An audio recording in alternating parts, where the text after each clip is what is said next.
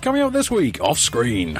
It's the end of the line for Logan. Ice Cube and Charlie Day have a fist fight. Brendan Gleeson and Michael Fassbender trespass against us. The student kicks off a crisis of faith. The start of The Raid takes a headshot. The partition of India begins at the Viceroy's house. And Kelly Reichardt would like you to meet certain women. All those come and more off screen. This is this is off screen. Off screen. Off screen. Off screen.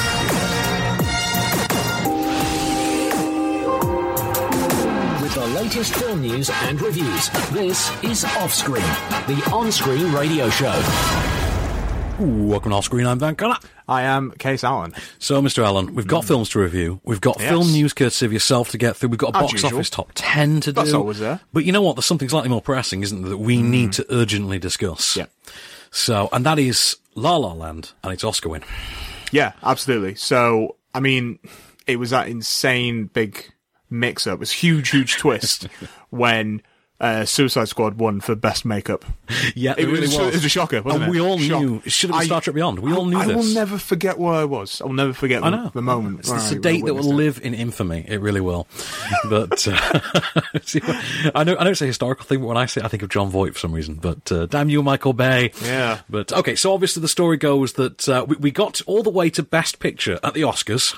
Awards were being given. We'll go through the full results, I think, in the podcast extras. Yeah, specifically. I think like up until that point, Yeah. everything was pretty much going as expected. There was a couple, there was a couple of surprises, couple of couple of snubs. There was the best actor thing that we'll Yeah, talk about later. Yeah, there was a couple of incorrect uh, hidden hidden fences moments. Apparently, it took three minutes for the first hidden fences moment to come up. If you, I didn't even notice it, It and I, happened and a I few watched the times. whole show. It's either three or eight minutes for the May- first. maybe one. I'm just sort of like just subdued to it now, and I'm just like, of course, that's what you're going to say. all just I'm, I'm immune to it now. Yeah, so um, it, it got to the best picture right at the very end, and uh, uh, Bonnie and Clyde themselves, uh, uh, Faye Dunaway and Warren Beatty, They were know there. a thing or two about taking bullets. They do. don't they? yeah. really do. And have they taken a few now? They are going to take a lot Yeah. now. That's for sure. Absolutely. so yeah, it, it, it came to that, that moment, and uh, Warren Beatty had the envelope, and he opened it, and I mean, he looked it looked a little bit confused. He it did a looked bit. perplexed. Did a bit. Did he not? Almost Yeah. like someone had given him his own screenplay for rules don't rules don't apply, and he's just Zing. like, "What is this?" I'm kidding. I haven't seen. I it. love that the man that was in Ishtar has now made Ishtar again. That's Very great. true. So of course he announced uh, La La Land for the for best for best. Sorry, Mm. Well, he actually, didn't. uh, Faye Dunaway Faye did, Dunaway which is did. incredible. He looked at the envelope, kind of did sort of like a fake out pause kind of a thing. Everyone thought he was just being crazy old Warren Beatty. Mm-hmm. Yep. And then gave the envelope to Faye Dunaway to read out. So she said, La La Land. of course, and then this happened amidst the the celebratory speeches. I'm sorry. No. This, there's a mistake. Moonlight, you guys won Best Picture. Unbelievable, right? What? What on earth has happened? uh, uh, what? It, know. it was it was mad. It was insane. Oh, It, it was. I mean, I, I didn't get to watch it live this year. I, I woke you up and I didn't. watched it about an hour later on BBC Breakfast. I, um, I sent you a message at I believe twenty past five saying holy f word. We need to talk about what just happened. Exactly. and here we are. We're talking about it now. So Yeah. Moonlight did win. Moonlight won Best Picture. which is incredible. And Great, and, that's and- fantastic. and for my money, I mean, my opinion is different to everyone else's. I'm I sure think it is. Moonlight's a better film than La La Land, hands down.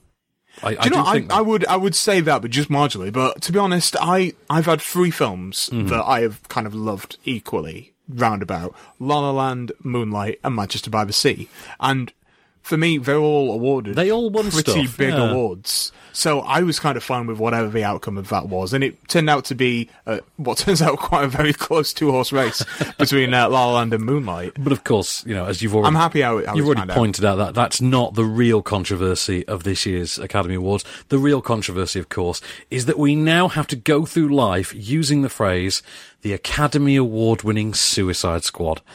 Really? This is Hmm. I the ju- world we I live just in. feel like that is the category that it gives credence to really bad films. Do you remember when Norbert won an Oscar? Did it? Norbert Did won an Norbert Oscar. won an Oscar. Yeah. Oh, good God.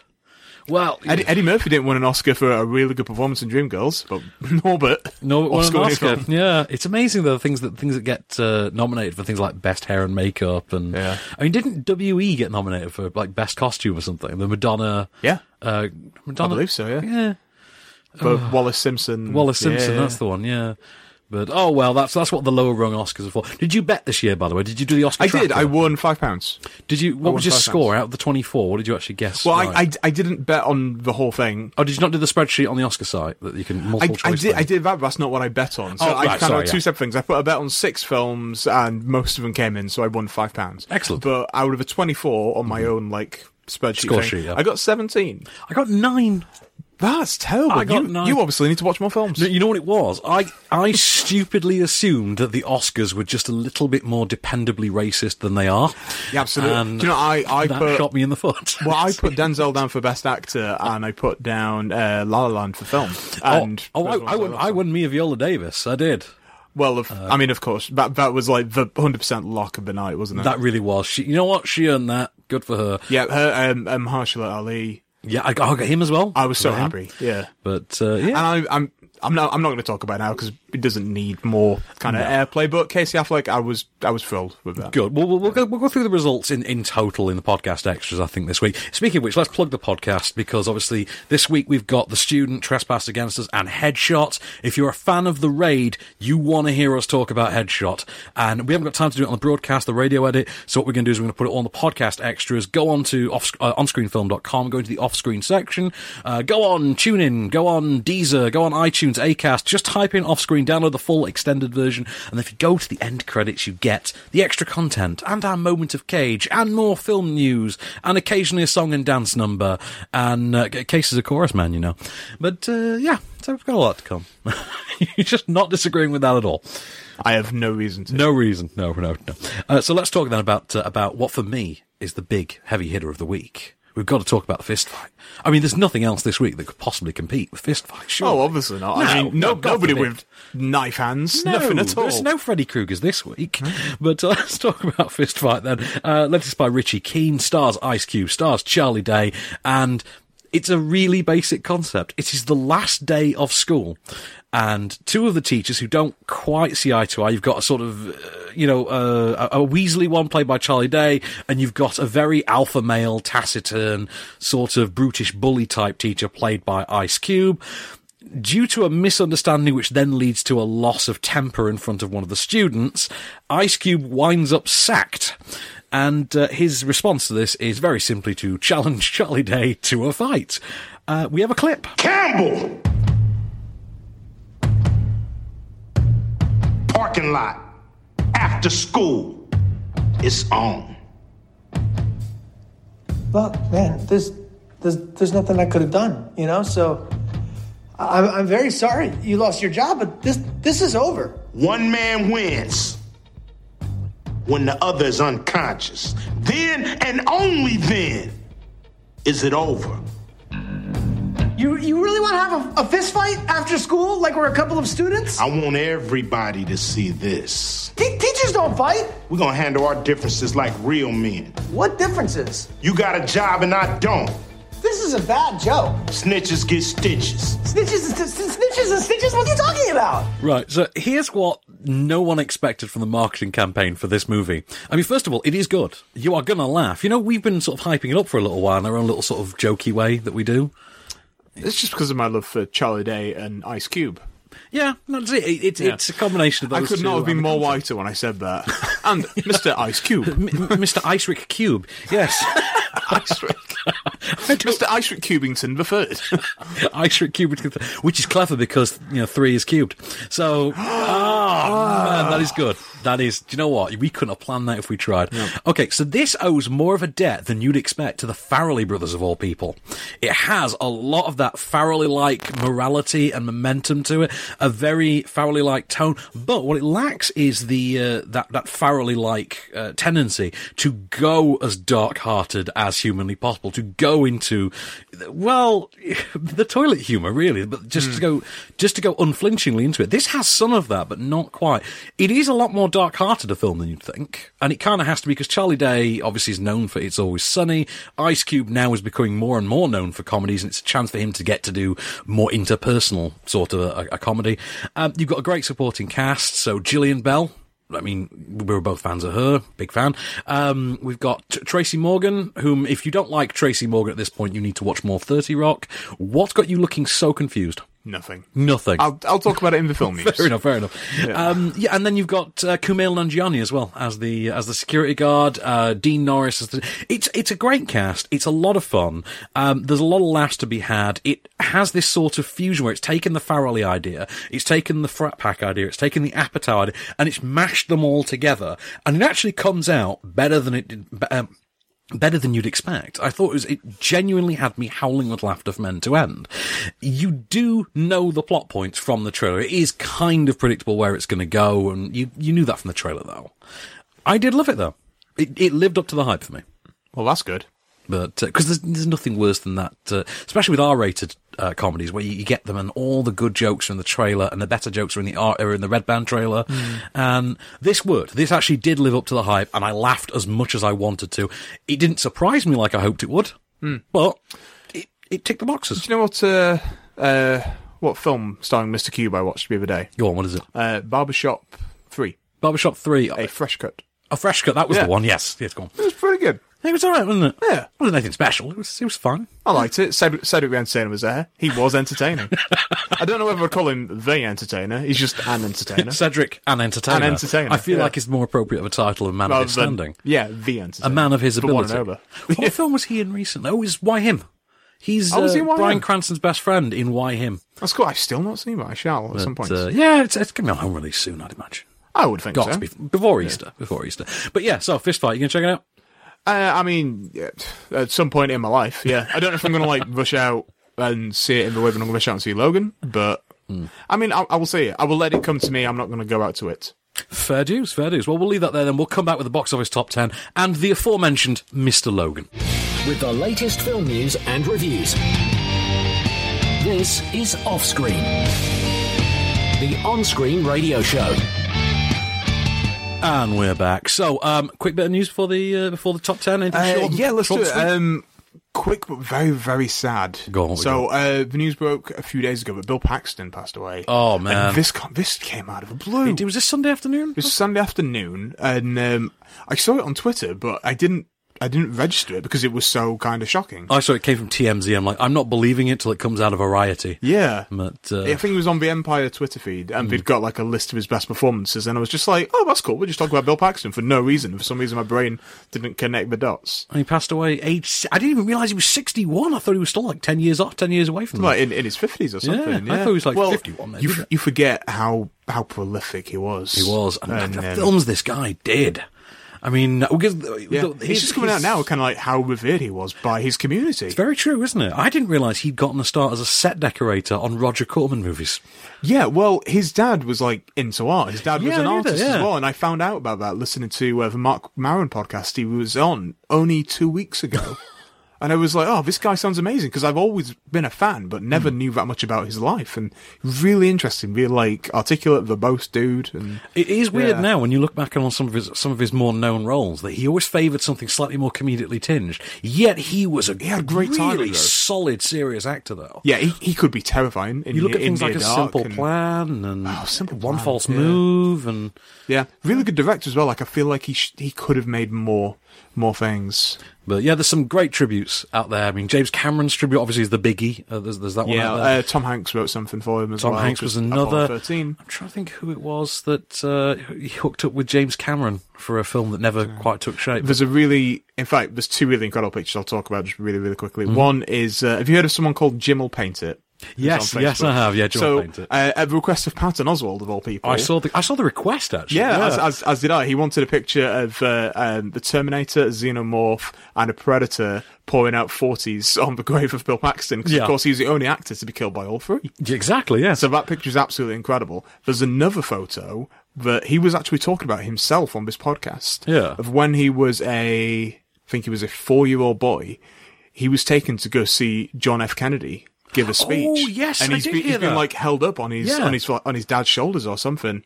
It, it's an amazing photo. It's I did hear incredible. about that. Yeah, because I remember thinking that is so weird. Yeah, 'cause but you he, he was didn't talking think about it was in, involved. in, in the podcast. I'm gonna have to listen to that. It's really good. It's really Yes, he worth passed listening. away age 61 owing to complications from surgery. Hmm. And it is such a shame. And he just finished work on the first season of the Training Day TV series, so that first season at least is sort of wrapped up, and that's going to serve as his epitaph. His Hmm. What- final what- was, role. Wasn't he on The Exorcist as well? I'm not The sure about Exorcist that show? one. I know his final actual role is going to be in The Circle with Tom With Hanks. Tom Hanks, yeah, which Yeah. in a way, but Which is kind going of to be Mm. full circle in a weird way, isn't it? Isn't Yeah. Hmm. it? A reunion with Mr. Hanks. He's going to be Emma uh, Emma Watson's mum. Yeah, Emma Watson's mum. Emma Watson's dad. Sorry, that's a real acting term. Uh, Emma, Emma Watson's dad in the Circle, uh, which is is it out end of April. Um, It's something like something yeah, it's like an- end of April, May, but um, that actually looks quite interesting. It does, yeah. But uh, all right, let's uh, let's do our, our our due diligence then. Let's start the top ten for this week. Number 10. A cure for Orson Wellness. I love this movie. I really do. It is dark, creepy, sinister, emo tinge like you wouldn't believe. It, So Dane DeHaan then. it's basically Dane DeHaan the, the movie, movie. Starring Dane DeHaan. starring Dane In a DeHaan. Dane DeHaan film. Produced by Dane DeHaan. you wouldn't be surprised. Um, I loved everything about it. I love the setup of it, the design of it, the build of it, just the feel of it. It's creepy and unsettling, but in a glossy, popcorny way. It feels at times like a Hammer movie, and it feels at other times like a little bit of a Cronenberg movie. And I really, really dug it. But at the end of the day, I came away and went, that was basically emo Shutter Island, and I loved it. Big fan. Want desperately want to see that again. Number 9. Moonlight. I mean, La La- the Oscar winning La La Land for two and a half minutes. for two and a half minutes. Yes, the Oscar winning uh, La La Land, which, do you know what? It, it's got its plaudits. Do you think it's going to stick around for the box office, box office top 10 for much longer now? I mean, this this could give it some more time when you I think, think about so. it. Yeah. I think it's got an extra six Do weeks. you know or what? I something. won't be surprised if Moonlight goes back in. I won't now because it's gone. It's gotten a wider release on the back of its uh, award win. So Hmm. it's opened in 1,300 more screens in the US. I think it was already pretty wide here. Which is good because if if the Oscars does anything, sometimes it can help films that need a bigger audience. It does, so yeah. that's that's good. Not that you get better exposure than the Oscars, really. Not now. just ask Warren Beatty. Um, but uh, no, so I, I like La La Land. I don't particularly think Emma Stone should be considered the best actress of the year for that one, but you know what? I'll take it. I'll take it. It's fine. I think uh, maybe more Natalie Portman, but uh, that's um, I'm going to reserve my ranting until the podcast actions. fair enough. Fair enough. Number 8. Lion, you've not seen any of the Oscars, and we're going to be referencing it a lot, obviously, in this episode. There is Mm-hmm. Okay. there is a bit where Jimmy Kimmel is talking uh, to the star, well, one of the stars of Lion, uh, Sonny Poitier, Yeah, the young boy. and he's he's great. He's yeah, he's fantastic. great in the film. And he's I think, is he only six or seven or something like Something that? like that, yeah. Something like that. There's an amazing bit where Jimmy Kimmel uh, holds him aloft above his head, a la Simba in The Lion King. I, I, I loved Lion. Um, another one that I, re- I really am looking forward to sort of the, the post Oscar time when I can sit and enjoy these films kind of on their own terms as opposed to having to think about them as Oscar fodder. And Lion is one I'm very much looking forward to taking in again. It's one that I want to sit down with a cup of tea and a Blu ray and just enjoy on a Sunday yeah, afternoon. I'm sure that you will. And it, it's it's a great movie. It's got some terrific performances. The story's really gripping. Rooney Mara is a bit su- surplus to requirements, but uh, to be fair, that would have been the, s- the case no matter who you cast in that role. And Dev Patel and Sully Powell are absolutely terrific in it. So fair dues. Number 7. Patriots Day is a new entry. Which is kind of what you expect of a Peter Berg Boston Marathon movie. I mean, it's it's got the flag waving. It's got the ending where they whip out the real people and give you the same story again, but this time with the real people. It's got Mark Wahlberg doing his uh, "I seen you eating lunch alone, you loser" routine, um, and it's got John Goodman and, and Kevin Bacon and all these sort of, you know reliable actors being reliably good, and that's fair enough. I came away from it and thought, actually, this is a, quite a, a taut, very tightly packed and condensed, you know, politically charged thriller. I mean, it doesn't wear its politics as much on its sleeve as you would expect, but that's probably for the best considering. Number 6. Chinese ponytail film. the Chinese ponytail film. You know how um, Clash of the Titans um, is always going to be remembered as the Clash of the Titans remake, sorry, is always going to be remembered as that film we had to suffer because Hollywood really wanted to cash in on 3D. And they wanted to make Sam Worthington a thing. Yeah, yeah, exactly. Those two things. Uh, the Great Wall is going to be remembered in a similar way, which is this is that film we had to suffer because Hollywood really, really wanted some Chinese money. And that's a shame because the film does deserve better. And that's a very 90s style fantasy, uh, you know, adventure war movie. And for the most part, it works. You kind of wish you'd seen it 25 years ago starring Kevin Costner and Antonio Banderas, but, you know, I'm never going to call Matt Damon a poor man's Kevin Costner. I mean, I think that's that's unfair to both. Oh, rich man's Antonio Banderas. Or Rich- that's Pedro Pascal. you know? I was just going to say that actually. Yeah. who I, I want to point out is a Spanish character who at one point slays a dragon through the use of bullfighting techniques. So that that actually happened. I'm just going to put that I don't know out if there. that's great or Yeah. whatever the opposite of great is. You can't decide, can you? It's weird. No, I It's don't know weird. where I stand. I don't know who I am anymore. But uh, you know what? It's not the Great Wall. It's the passable wall. On which note, we, we're running out of time. We've got to move on really quickly to Logan because I don't want to give this one short shrift. So is that right? Short shrift? Yeah, that's true. Okay, Logan, you're looking forward to this yes. g- go as deadpan as possible, please. So this is the final Wolverine appearance. This, well, the final Hugh Jackman. By Hugh Jackman. By Hugh Jackman. Because they, they're clearly going to recast this for the young X-Men movies. And I'm sure Taron Egerton is waiting by the phone. Anyway, uh, Taron Egerton, Tom Hardy, whoever, they're waiting by the phone. Um, meanwhile, Hugh Jackman's hanging it up with this one. This takes place in the year 2029. There's been no new mutants born for 25 years. Logan lives in El Paso. The world is like a desolate, sandy place. He's eking out a living as an alcoholic, painkiller popping limo driver who's basically saving his money so that he can buy a boat and sail off into the sunset with Professor X so that they can be away from people. And Professor X, whose mind is now deteriorating as some form of Alzheimer's or ALS, um, is having these, these psychic episodes as a result of his condition. And the idea is to get him as far away from the human race as possible. Meanwhile, Professor X has a claim of his own, namely that he's communicating with another mutant, i.e., the first one they've encountered in two and a half decades. Said mutant then crosses paths with Wolver- Wolverine uh, and Professor X. About the same time, some mercenaries show up, and can you guess what the basic plot here is going to be? It's going to be kind of a let's protect the innocent and go on the run from the commandos type movie. To which end, here's a clip. Evening, Mr. Monson. You understand you're trespassing right now, right? I have an easement with the previous owner of your property. Previous being the operative word. Who's this? It's the guy telling you to get back in your nice truck. Go play okey dickhead somewhere else. Hey, Carl. It looks like Mr. Munson hired some muscle. Looks that way. He's a friend of mine. Friend with a big mouth. I hear that a lot. And you probably hear this too. More than I'd like. And you know the drill. I'm gonna count to three, and you're gonna start walking I away. got rights to this one. One, I have a lawyer now. two. Three. Right, there's been a lot of talk because this has had a huge buzz around it. This has all, had almost Fury Road level buzz around it in advance, and you can always tell when Fox know that they've got a hit on their hands because they actually allow people to see it in advance. Yeah. So yeah, I mean, hence the case no one saw Independence Day in advance because we're pretty sure they knew that was awful, and and if they didn't, they probably shouldn't be making films. Let's be honest. This has been a lot has been said about Logan in relation to westerns. There is a point in the film at which we are actually shown the movie Shane. They actually had they have Shane on, really? on the background, yeah. and uh, Professor X makes a comment about how he remembers seeing it in London at this cinema, which I actually checked and did exist once upon a time. So presumably Patrick Stewart has ad libbed this. And you think, okay, that's really clever. What it owes more of a debt to than anything, though, is Unforgiven. It seems to follow the same basic archetype as, as Unforgiven. Even your character tropes seem to be borrowed from, from Unforgiven. Um, it's going down a similar because there's a very finite number of series that have actually got to end on their own terms. You look at something like The Dark Knight Rises, for instance. A lot of people contest the ending above all else on that.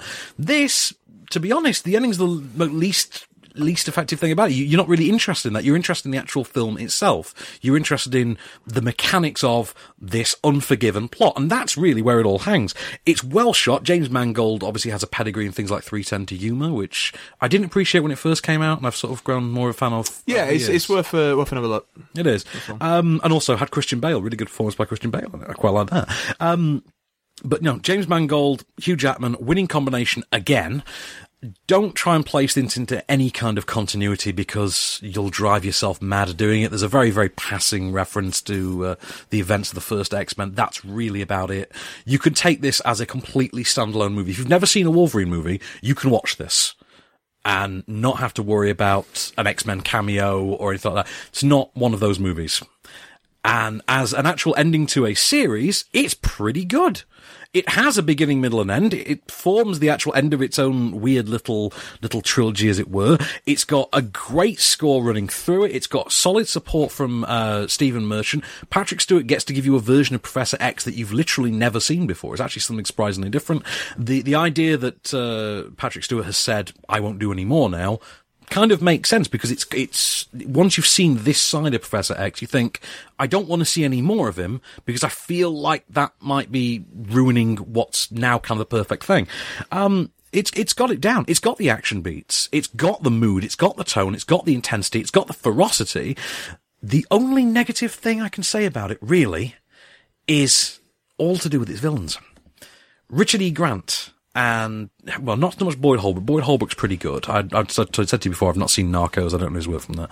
Uh, Richard E. Grant is kind of a whimper of a of a villain. There is another element in there which feels like it belongs more in something like uh, X Men Origins Wolverine. And it's all kind of held together by this really great performance at the centre of it all by Hugh Jackman and, surprisingly, Daphne Keane, who's a newcomer, who's the, the young mutant, whom, if you've ever read a comic book specifically to do with Wolverine, you could probably hedge your bets as to who it is she's actually playing because it's a list of one. So, yeah, if you're a Wolverine fan, brace yourself. You're going to love this. If you're a fan of darker hearted comic book fare, like you like the 2004 Punisher or the, the Dark Knight, then go along and see this. It's not quite got the tripping over itself thing that the Dark Knight Rises has. It's not got the goofiness of Spider-Man 3. It really works and it's really solid. Well, that's good. with the latest film news and reviews. This is Offscreen. And we're back. So, Mr. Allen, where should we go next? Let's go see a certain woman. I nearly said a certain woman. Let's A go see certain a certain woman. A certain women. I am Case, and I'm good with grammar. I know words. I know the best words. I know the best word. Oh God, I, I need to have a shower. After you've quoted Donald Trump. Ah, well. Anyway, Okay, certain woman, which is a film that I'm sure he will never see. Probably not. No. Um, do, do you you're far more indie centric than I am in terms of the films you know about. Do you, do, is this something you He were listens while stroking his beard. anticipating? Is this something you were anticipating? Uh, Did you, were you aware of this film coming out? Because I really, I was getting confused. I, with 20th I'd heard of it, Century but Women. yeah, I, I am exactly the same. I was getting a little bit confused with that film as well, and I was only more excited for that film because I really like Mike Mills and Annette Benning. No, yeah, and that had didn't have Billy Crudup in it as well. Yeah, and Billy Crudup is just like a plus point against any film for me. He's he's great. He he is literally a golden god. No, he- there you go. Yes, he Yeah, is. he yeah. is the Does he Golden have an God. Oscar to his name? Because then you could say he had a Golden God as well. No, but I can't wait for the day when he does. I have a Golden oh, God. I have, a, and then he just jumps off a building, Yeah, exactly. like almost famous. Um, right, so this is uh, Kelly Reichardt who brought us uh, Wendy and Lucy, I want to say, about 10 years ago, which is a film I've mostly forgotten, if I'm being really honest. And what you've got is a character study of three women. Uh, Why they're certain women, I don't know, but they are three. Uh, one is uh, Kristen Stewart, another is Michelle Williams, and another is Laura Dern. So they're not even particularly age relevant to one another because they see, I think that might be the trick actually. One's in their 20s, 30s, and four, mind you, Laura Dern's got to be in her 50s, surely. Yeah, she looks really good for her age. I've- Does look good for her age, although now I creepily see Bruce Dern whenever I look her in the face. But uh, anyway, so what you've got are these these three character stories which are tenuously connected. They have fleeting, in passing connections. So, for instance, in the background of a Kristen Stewart scene, you might notice Laura Dern walk past. Uh, Michelle Williams' husband is briefly acknowledged to be having an affair with Laura Dern's character, but other than that, the stories don't particularly touch on one another. So what you've got is the story of Kristen Stewart, who is a uh, a young lawyer who has to drive four hours to teach a night class, who strikes up a friendship with uh, with one of her students, which is actually our clip. Um, we've got Michelle Williams, who is building a house with her husband. And uh, they're building their, their their first home. They're living in a tent on the ground, and it's all to do with how much they want some limestone and they want to buy it from Rene Auberginois, who lives in a nearby cabin. And yeah, and then there's Laura Dern, who um, is is trying a case with a client who's played by Jared Harris. And uh, he's kind of uh, he- he's not quite altogether there, and he's a little flies off the handle at a moment's notice. And sh she thinks there's a possibility he might go violent. And so these these three stories take place. There are tenuous connections. Here's a clip of the Kristen Stewart storyline. wanted any job. I was afraid of my loans coming due. I didn't know where Belfry was. guess I was thinking about Belgrade, which is a lot closer. So stupid.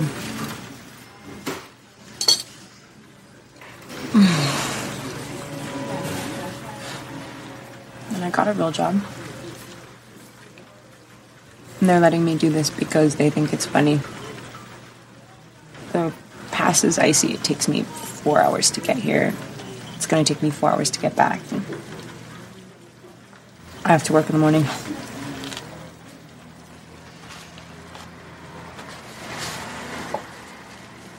Did you tell me how you ended up in this class? saw people going in.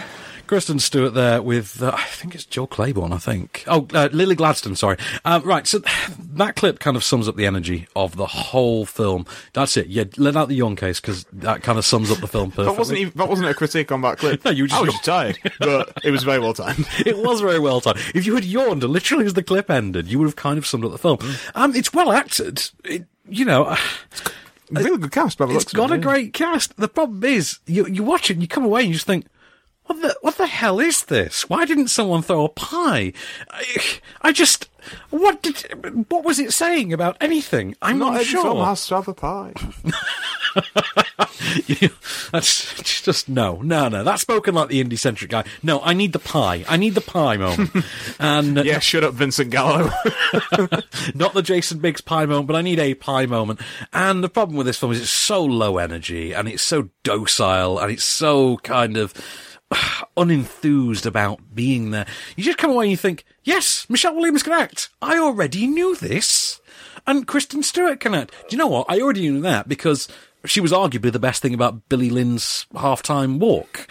And, you know. she's been really good in a number of things. She's excellent in uh, in Adventureland. By the way, can we just touch on something? We got Hmm. uh, an angry tweet from someone about the Billy Lynn uh, review. Remember that? I love angry about tweets. how we just didn't get the points and we were web trash.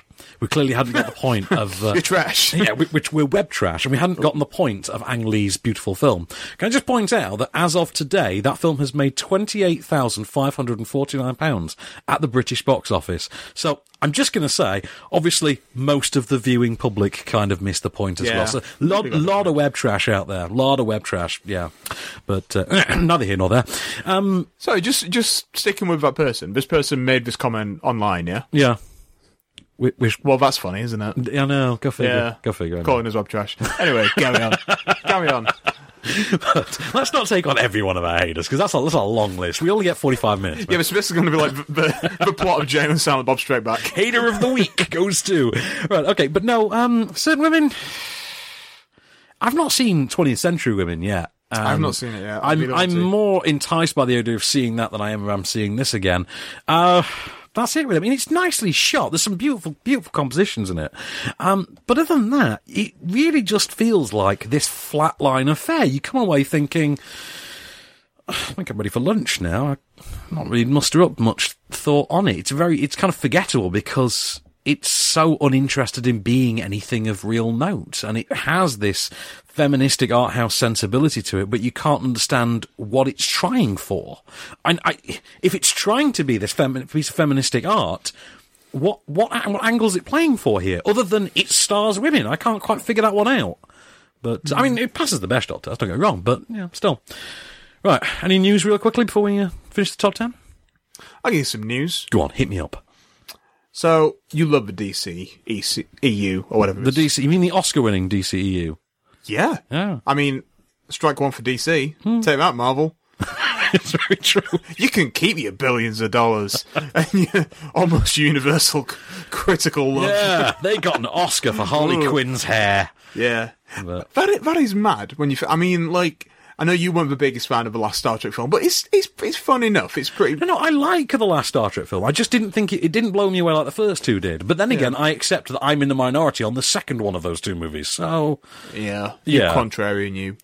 uh, yeah, but some of the creature design is great on that. Oh god, yeah, I, I like the, the crab leg head thing that Yeah. opens. Yeah, that's quite cool. So yeah. Anyway, that's neither here nor there because DC have announced there's going to be a Nightwing film. oh yes. However, it's coming from the director of the Lego Batman movie Do you think because they're- people love that. Yeah, do you think they're just hoping? Well, he seemed to get the fun. Maybe if we give him another film. It's not. he'll It's get not the even. fun. It's not even just for fun. That guy obviously loves the ethos and Hmm. the mythology. Of, Mm, yeah, like, there's a reverence to, to Lego Batman. Yeah, Definitely. There really is. Um, I'm I am on board for that. I am as like, no, we've obviously not had a Nightwing film before. There's, I think there's something to be said for that character. I think uh, Absolutely, Dark there's Knight something Rises Dark kind of Knight. ended with the setup for a Nightwing movie, but There is. People are saying, "Oh, it should be just Gordon Levitt." But um, do you know who I would love to see playing that role? Go on. Dev Patel. Dev Patel. Do you know Dev I've Patel. Uh, heard that one, and I've heard uh, Zach Efron. Um, I, I, I'd be Not- kind of not, cool. big- Not bad. I'm a fan. with it. I'm I'm a big fan of Zephron. Yeah, yeah, Efron could Efron could knock that one out. Although I think I think he's he's found his footing as a comedic actor now. I think he should stick with that. For He's a got while. good timing. He yeah, has, yeah. I, I just feel like he needs a a better vehicle. He just needs a better film. Should, should we go real left field and suggest someone for Nightwing? All right, Thomas Mann. oh, that'd be great. You wanna I'd be see that now, don't I'd you? be up for that. I, w- I was obviously going to say Cavanjane was. Of course you were, of course you were. Because we've got to break boundaries. These films have to break boundaries, otherwise they would be undeserving of the Oscars that they reap. I mean, if Cavan, if Cavanjane, if, yeah, if Cavanjane Wallace isn't going to break that glass ceiling, who will? exactly. On which note, let's finish the top ten this week. Number five. Hidden Figures. It's a help in space. It's great. It's it's likable. It's unthreatening. It's fun, enjoyable. It's got a point to it all. There's a poignancy. I liked it. The performances are top notch. What's really to dislike in this one? I can't think of anything. Mahershala Ali should have been on screen for longer. Can't disagree. Yeah. Number four. I'm thinking I'm back. John Wick, Chapter DOS. Chapter DOS. Are you saying this because of the X Men thing with the where it airs at ten twenty three? Oh, it's Wolverine. It's, uh, That's, Logan. That's, that's Logan. Yeah, Logan. Yeah, Lo- Logan uh, premiered last night in UK cinemas at ten twenty three, Which is, of course, X. The Roman numeral is X, and it took me a good five minutes to be like, "That's an odd time," and then I was like, "Wait a minute, Wait a minute. Hang on. Do you know what X twenty three is? I, I know who X Men. oh. of, of course, I do. Okay, just asking. I've, I- I've read a comic before. Yeah, that's that's why I was asking because you were fixating on the X Men bit. I didn't know if it was because X Men. Okay, never mind, never mind. Okay, John Wick Chapter Two. Have you had the pleasure of this one yet? Did you do this one last weekend? Uh, no, I have a full time job. fair enough, fair enough. Okay, now I really like John Wick 2. I don't think it's as mind blowing as the first one is, but that's a hard nut to crack anyway. It is, however, really, really enjoyable. Uh, John Colson saw it this past week, uh, told me he didn't like that the final half hour just seems to be set up for a third movie. To be fair, that is the case. Most of uh, Lawrence Fishburne's time on screen is entirely set up for a you know, trilogy closer. But the action that's there is top notch, and it's top notch in that way that you came to love the first one for being. I don't think this quite has the anarchic ferocity that made John Wick so so much of a left field bullet ballet. Um, but this does deliver on what it promises. It promises more but bigger. And it gives you that. And then it promises more, but deeper. And it gives you that. And you think, okay, I can't really fault it for making good on its word, but I can pick fault just slightly with it just not being as great as the first one. Number three. Sing. You're waiting for that Ed Sheeran thing every week, aren't you? Admit it. No, I was trying to come up with a pun, and I decided not to. I bailed. I bailed Well, you know what? There- There, there's nothing particularly imaginative in the puns in the film itself. It's very standard to the to the to the template of here's some celebrity voices, here's talking animals, here's an X Factor plot, here's some jokes, songs you know, the end. Now go home. I came up with a big list of movie based uh, chocolate and brownie puns earlier. Really? Um, yeah, and uh, I told them to uh, some people at the college. They all thought they were great. Um, if you like, I can go over them in the podcast extras. I think you should. I think we'll say this. I in the will. I will, podcast I will actually. give you one now. Go on. An American werewolf in London. Excellent. Love it. Sold. Moving on. You- Are you trying to open a brownie house? Is that what this is? Well, I was saying Cinematic when, brownie house. Hmm. Yeah, when when I'm like a sixty year old man, m like after I've like hopefully retired from teaching and stuff, that's what I want to do. I want to open up some kind of cool cafe. Oh, you could have a cocktail called the Booze Brothers. You should you should get in on You this. should get it on this. but yeah, sing. There you go. Number two. Had you forgotten about that? Fifty Shades Darker, ladies and gentlemen. I mean, don't get me wrong. I promise you, you got That's more. that's the funniest thing in Yeah, the whole. you've film. got more amusement out of that button than you will have any interest in the film. I mean, the film is funny for all the wrong I reasons. just completely caught me off guard. That's why. I mean, the film's Batman and Robin bad. It is just, it's panto bad. It makes the Twilight series look genuinely investable. I mean, at least the leads of that series wanted to be there. These guys do not seem bothered. Uh, it's, to say it's badly written is kind of an insult to the idea of the very concept of screenwriting. Um, In fact, do you know what? If you told me this was fanfic that had then just been adapted for the screen, I'd believe you. And weirdly, if you trace it back, that's what it is. So I shouldn't be too surprised with the results, yet somehow I, it's so bad that I kind of am. Number one.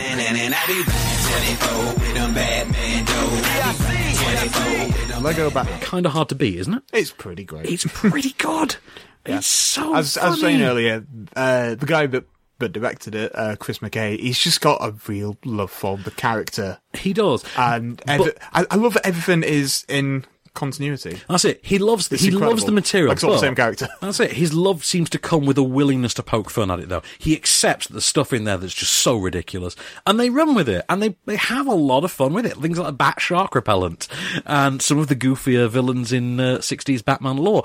And there's a lot of fun to be had. Will Arnett is clearly up to the comedic task. You've got a great supporting cast in there with Zach Galifianakis, Michael Sarah, even Mariah Carey puts in a cameo, and it's actually not bad that's it. I came away really, really loving it, and I want more of this. I know there's a Lego franchise to come, but I'd actually be up for a Lego Batman 2 or Lego Batman Returns. Come on, Of course. come of course on. that needs to Lego happen. Batman Returns with a lot of Tim Burton gags. in there. Frankly, this needs to happen. this this clearly clearly needs to happen. With the latest film news and reviews. This is Offscreen, the on screen radio show. And we're back and dancing. Will you just broken today, haven't you, Case?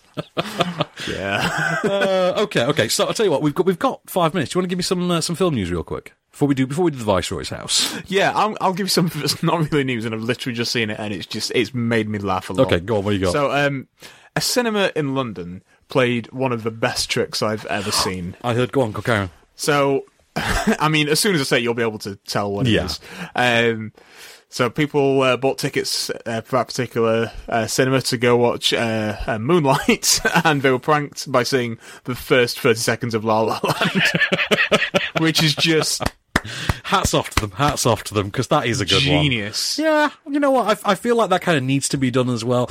This is the thing. As long as we uh, are prepared to make light of this in the right way, as long as we're prepared to kind of be playful about it, then I think it's all going to be okay. Absolutely, and uh, Barry Jenkins and Damien Chazelle. I mean, if the cover on Variety is to believe, those guys are just uh, good friends. I think they're good. I, I, think I, I think they are really just fine with it all. they both took home a lot of gold.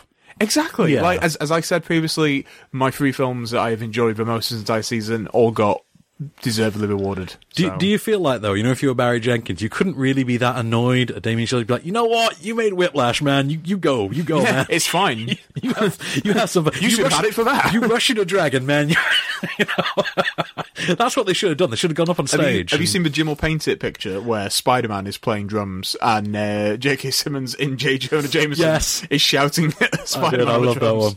You could buy some So of good. those on like t-shirts as well. I, I'm going to buy that on a t shirt. I would be tempted to buy the Bill Paxton one actually. Yeah, that'd be, I, I would. Yeah, that'd be good. I would do That'd be a that. good one to have. But okay, final final review of them for radio this week, which is uh, Viceroy's House, which Hmm. is the latest from Gorinda Chadha, the director of uh, Bend It Like Beckham.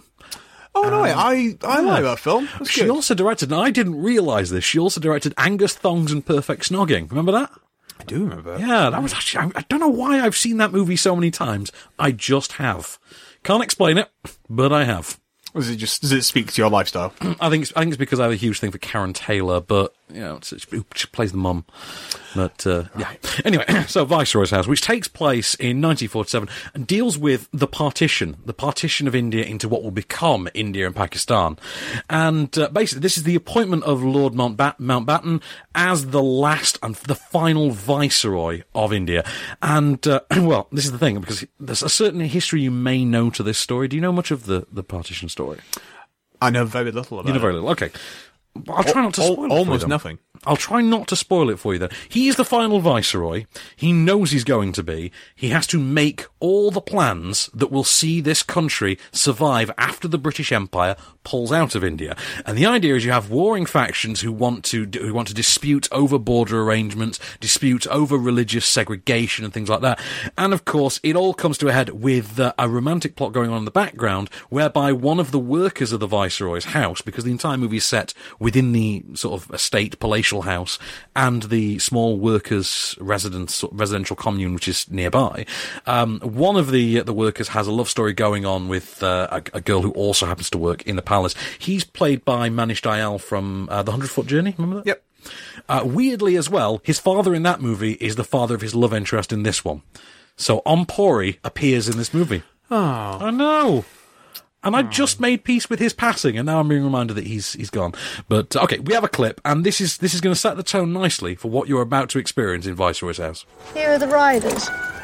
I've a feeling, Pammy, that that might be the only hour of the day I ever get to spend with you. Each day is so crammed. Two poached eggs, tomato sausages, tea. Lots to do. Darling, did you know that 92% of the population is illiterate? Good morning. And that one in five babies dies before they're four months old? Edwina, I could not be blessed with a more active, able wife, but sometimes we have to accept I know. what we cannot change. But we can change a lot, Dicky. We really can. And we absolutely have to. In India's problems are not just political, they are social and economic. Almost half the babies born here die before they're five. That cannot be the legacy. The British leave India after three centuries. We have enough time to improve the infrastructure so that when we That leave. is not why we're here. Yes, You'll wear yourself out. I mean, I'll wear you out. I do say, Monty, that one in four infant mortality rate is just ghastly. But I do declare, I heard this whimsical gag the other day about uh, about the rain over in Spain, and and particularly its its direction of falling, perhaps where it lay. All right, then, Class Warrior, why didn't you like it? Why didn't I like it? Okay, so on the one hand, it's uh, upstairs, downstairs, set in the partition, eh, set during the partition. On the other hand, it's let, let's cash in on Downton. On the other hand, it's let's do Downton does best exotic. And then the meanwhile, there's this this romantic drama which seems to play like it's the love story from Pearl Harbor. You've got weird moments of borderline surrealistic class comedy, and then this is all set in front of an actually terrifyingly grim and dark political story, which at times they actually start to tell in a dark and gritty way. And you find yourself thinking, God, I wish I'd seen that movie. That would have been great. Like, e- even the mystifying casting of Hugh Bonneville as Lord Mountbatten. Because if you've ever seen an image of Lord Mountbatten, the last person in the, you'd cast Hugh Laurie. Like, I could see Hugh Laurie doing it. Because, you know, there's something kind of macho about Hugh Laurie. Hugh Why, Bonneville. why can't you see Hugh Bonneville? Because he's Hugh Bonneville. I would say that Hugh Bonneville and Hugh Laurie. Mhm. I'm just saying, in the Battle of the Hughes, Oh. in the Great Hugh War of 2018, Yeah. I predict, I predict Laurie will beat. Well, then Hugh Edwards from BBC News will just run up and. really, because I think Hugh Grant's going to be sat in the background laughing his ass off at this whole thing. No, But, Hugh, uh, Hugh Grant is far too British and amiable to fight. sorry, chaps, mustn't intervene. Um, He's but just no. so charmingly affable. Exactly. Um, The stuff, there are moments in it that you think, okay, cool. Uh, the problem is, it never quite comes together in a way that anyone re- anyone really wants it to. And the problem is that every one of those aspects that, that that's got in there seems to work against each other. So you have Hugh Bonneville, who is playing the Downton card. You have uh, Manish Dayal, who is playing the I'm in the doomed love story element. And every performer seems to be playing a different film. Michael Gambon turns up and he's playing the I'm doing the gritty and dark downbeat historical story. And you think, I want to see Gambon's movie. That sounds awesome. The problem is nothing about this film is awesome at all. And then you get to the end of it, and it comes up with the, the, the title card where it says, you know, this is what happened, and it, there's a, there's a personal story that relates to the grandmother of Gorinda Chadha, and you think, okay, I get that that's probably what drew you to it, and you know that's a very touching story, and I can tell, I can see from the film that you clearly care, but the problem is the film's a mess, and maybe you should have taken a little bit more care with it, but uh, you know. I mean, it's neither here nor there because I think we obviously know that it's film of the week. I mean, I mean, obviously, it's obviously. Actually, isn't isn't La La Land going to be filmed? yeah, yeah, all it's loads week? of yeah. Okay, we, we- we're screwing with you. It, it, it's Logan. Logan is the film of the week. So you know, let's let's let's just quell that one right golf there. claps, golf, claps, all around. Sorry, the winner is is really uh, Logan. Um, so next week we've got some interesting stuff. We've Oh, got, yeah. uh, some stuff you're actually going to be looking forward to because I look forward to f- most things. I live quite an optimistic life. Do you really? I mean, I don't look like it. I look like I'm dead behind the eyes. that's most of us. But also, don't you work in education? And it goes That's- some- yeah, that's why. but next week, L is upon us. Paul Of course, Verhoeven, Paul Verhoeven. with Best Actress nominee Isabelle, Isabelle Huppert. Huppert. Uh, we also have uh, your lady Ms. Larson returning. Oh yeah, yeah. She's Uh, she's gonna deal with some Kong. she's gonna deal with some deal Kong. with some Kong. She's gonna get it on Donkey Kong. on like Donkey Kong. Uh, we also have The Time of Our Lives, we have Dancer, we have uh, The Love Witch, we have Catfight, and of course, the movie we've all been chomping at the bit to see Pierce Brosnan's computer based uh, domestic thriller, IT. I forgot all about that. I, I'm reliably told it's awful. I can't wait. I generally, for a second, thought that was a dream I had once.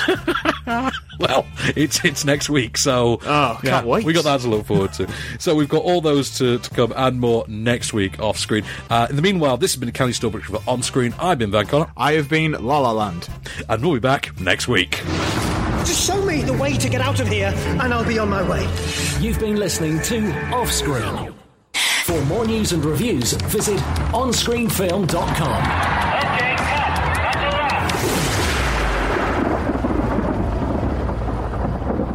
podcast extras, then Mister Gunner.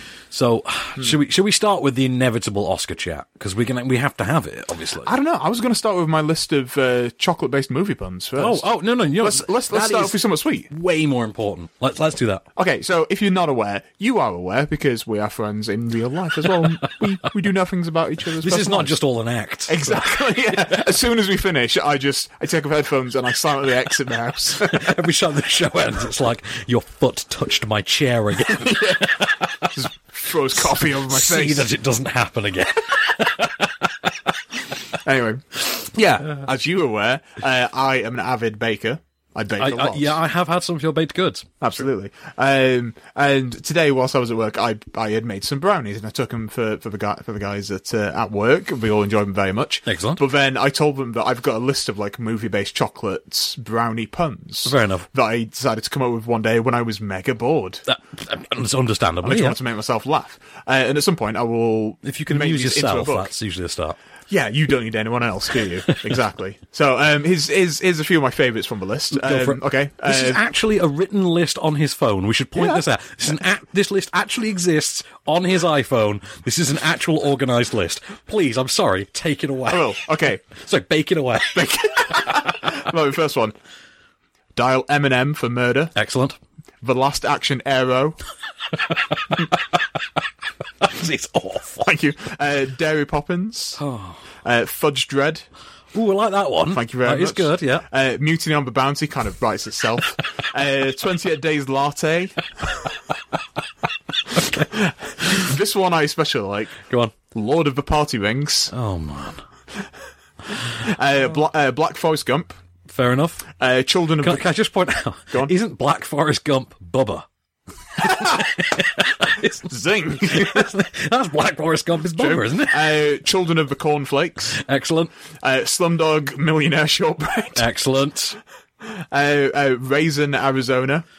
Oh, that, uh, do you know I what? really like that that's, one. that's your best one. That- you think that's the That- best one? That's the best one. Okay, what else we got?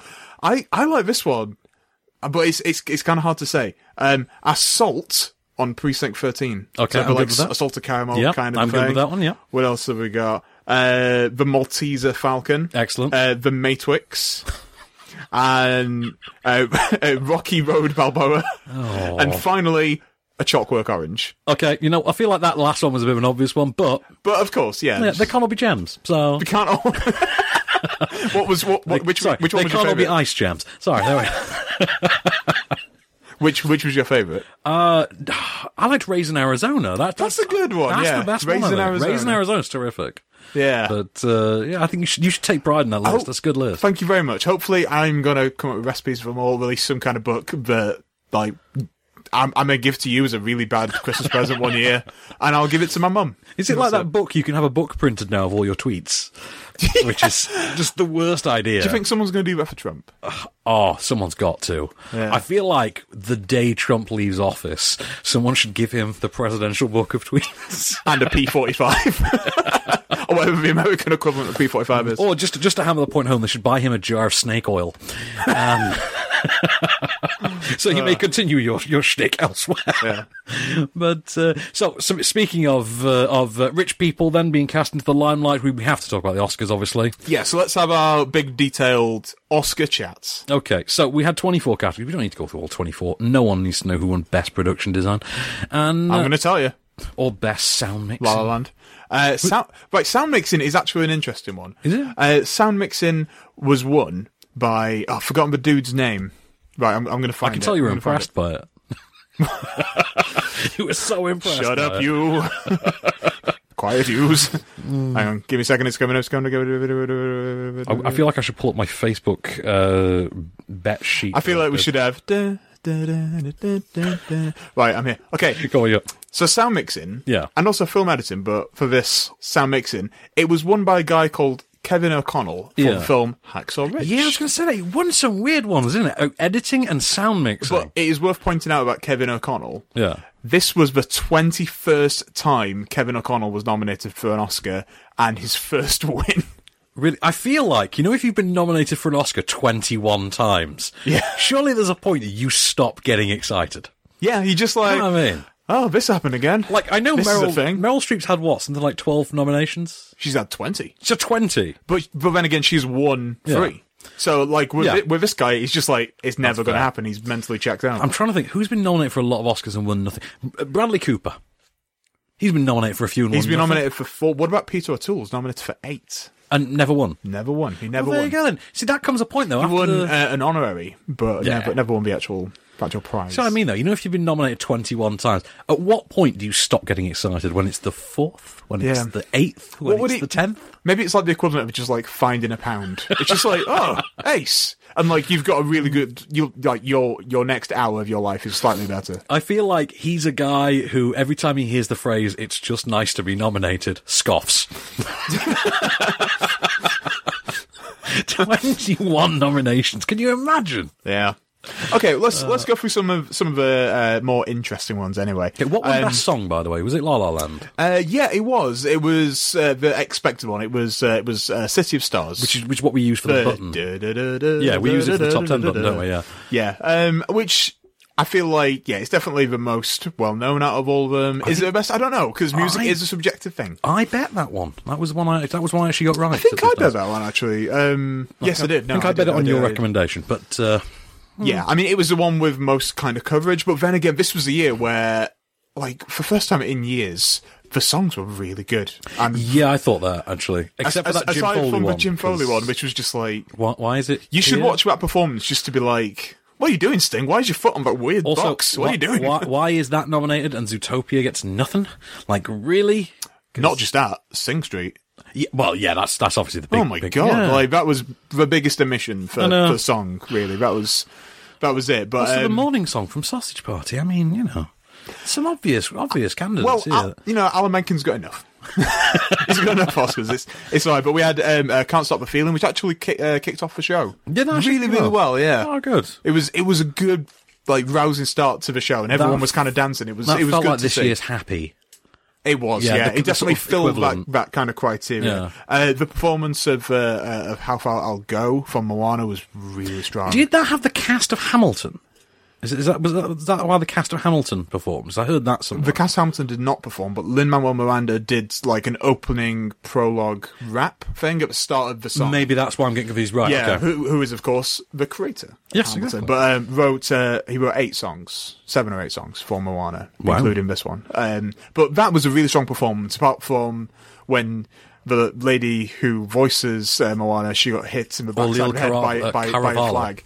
Yeah, basically this was like some flag wavers behind her, and one of them accidentally Well, you know, it's Trump's America. There's always flag wavers, but what's on the flag? Confederate flag wavers. yeah, um, uh, one of them accidentally hit her on the back of the head.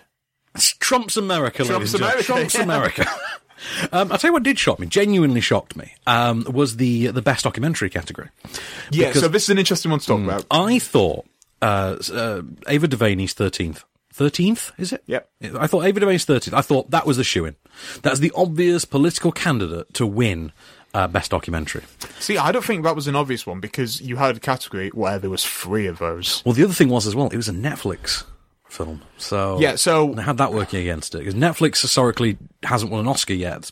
But is no, it, and uh, Hmm. again, I think this is an interesting point we should talk about now. So, right, the film that actually won was a film called OJ Made, Made in America. which is pretty crazy for two reasons.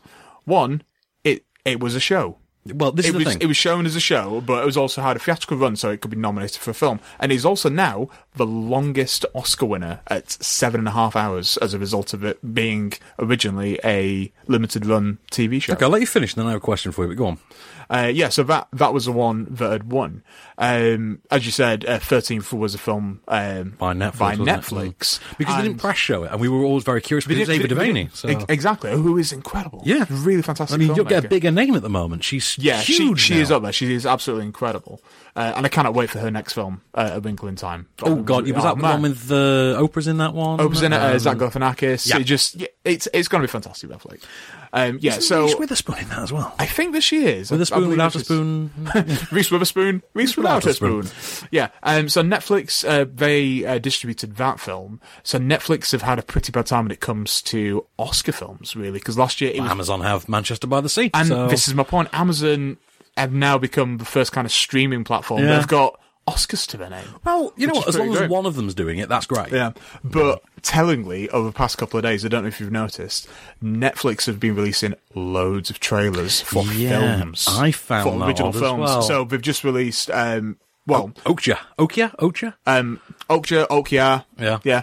Uh, from the director of uh, your favourite film. Snowpiercer. Snowpiercer, which you is mean incredible. that film I adore, one of my favourite films ever. But you're that still has waiting still for a not theatrical got a release. UK release. It's, You can't even. I wouldn't mind if they would just shove it on DVD.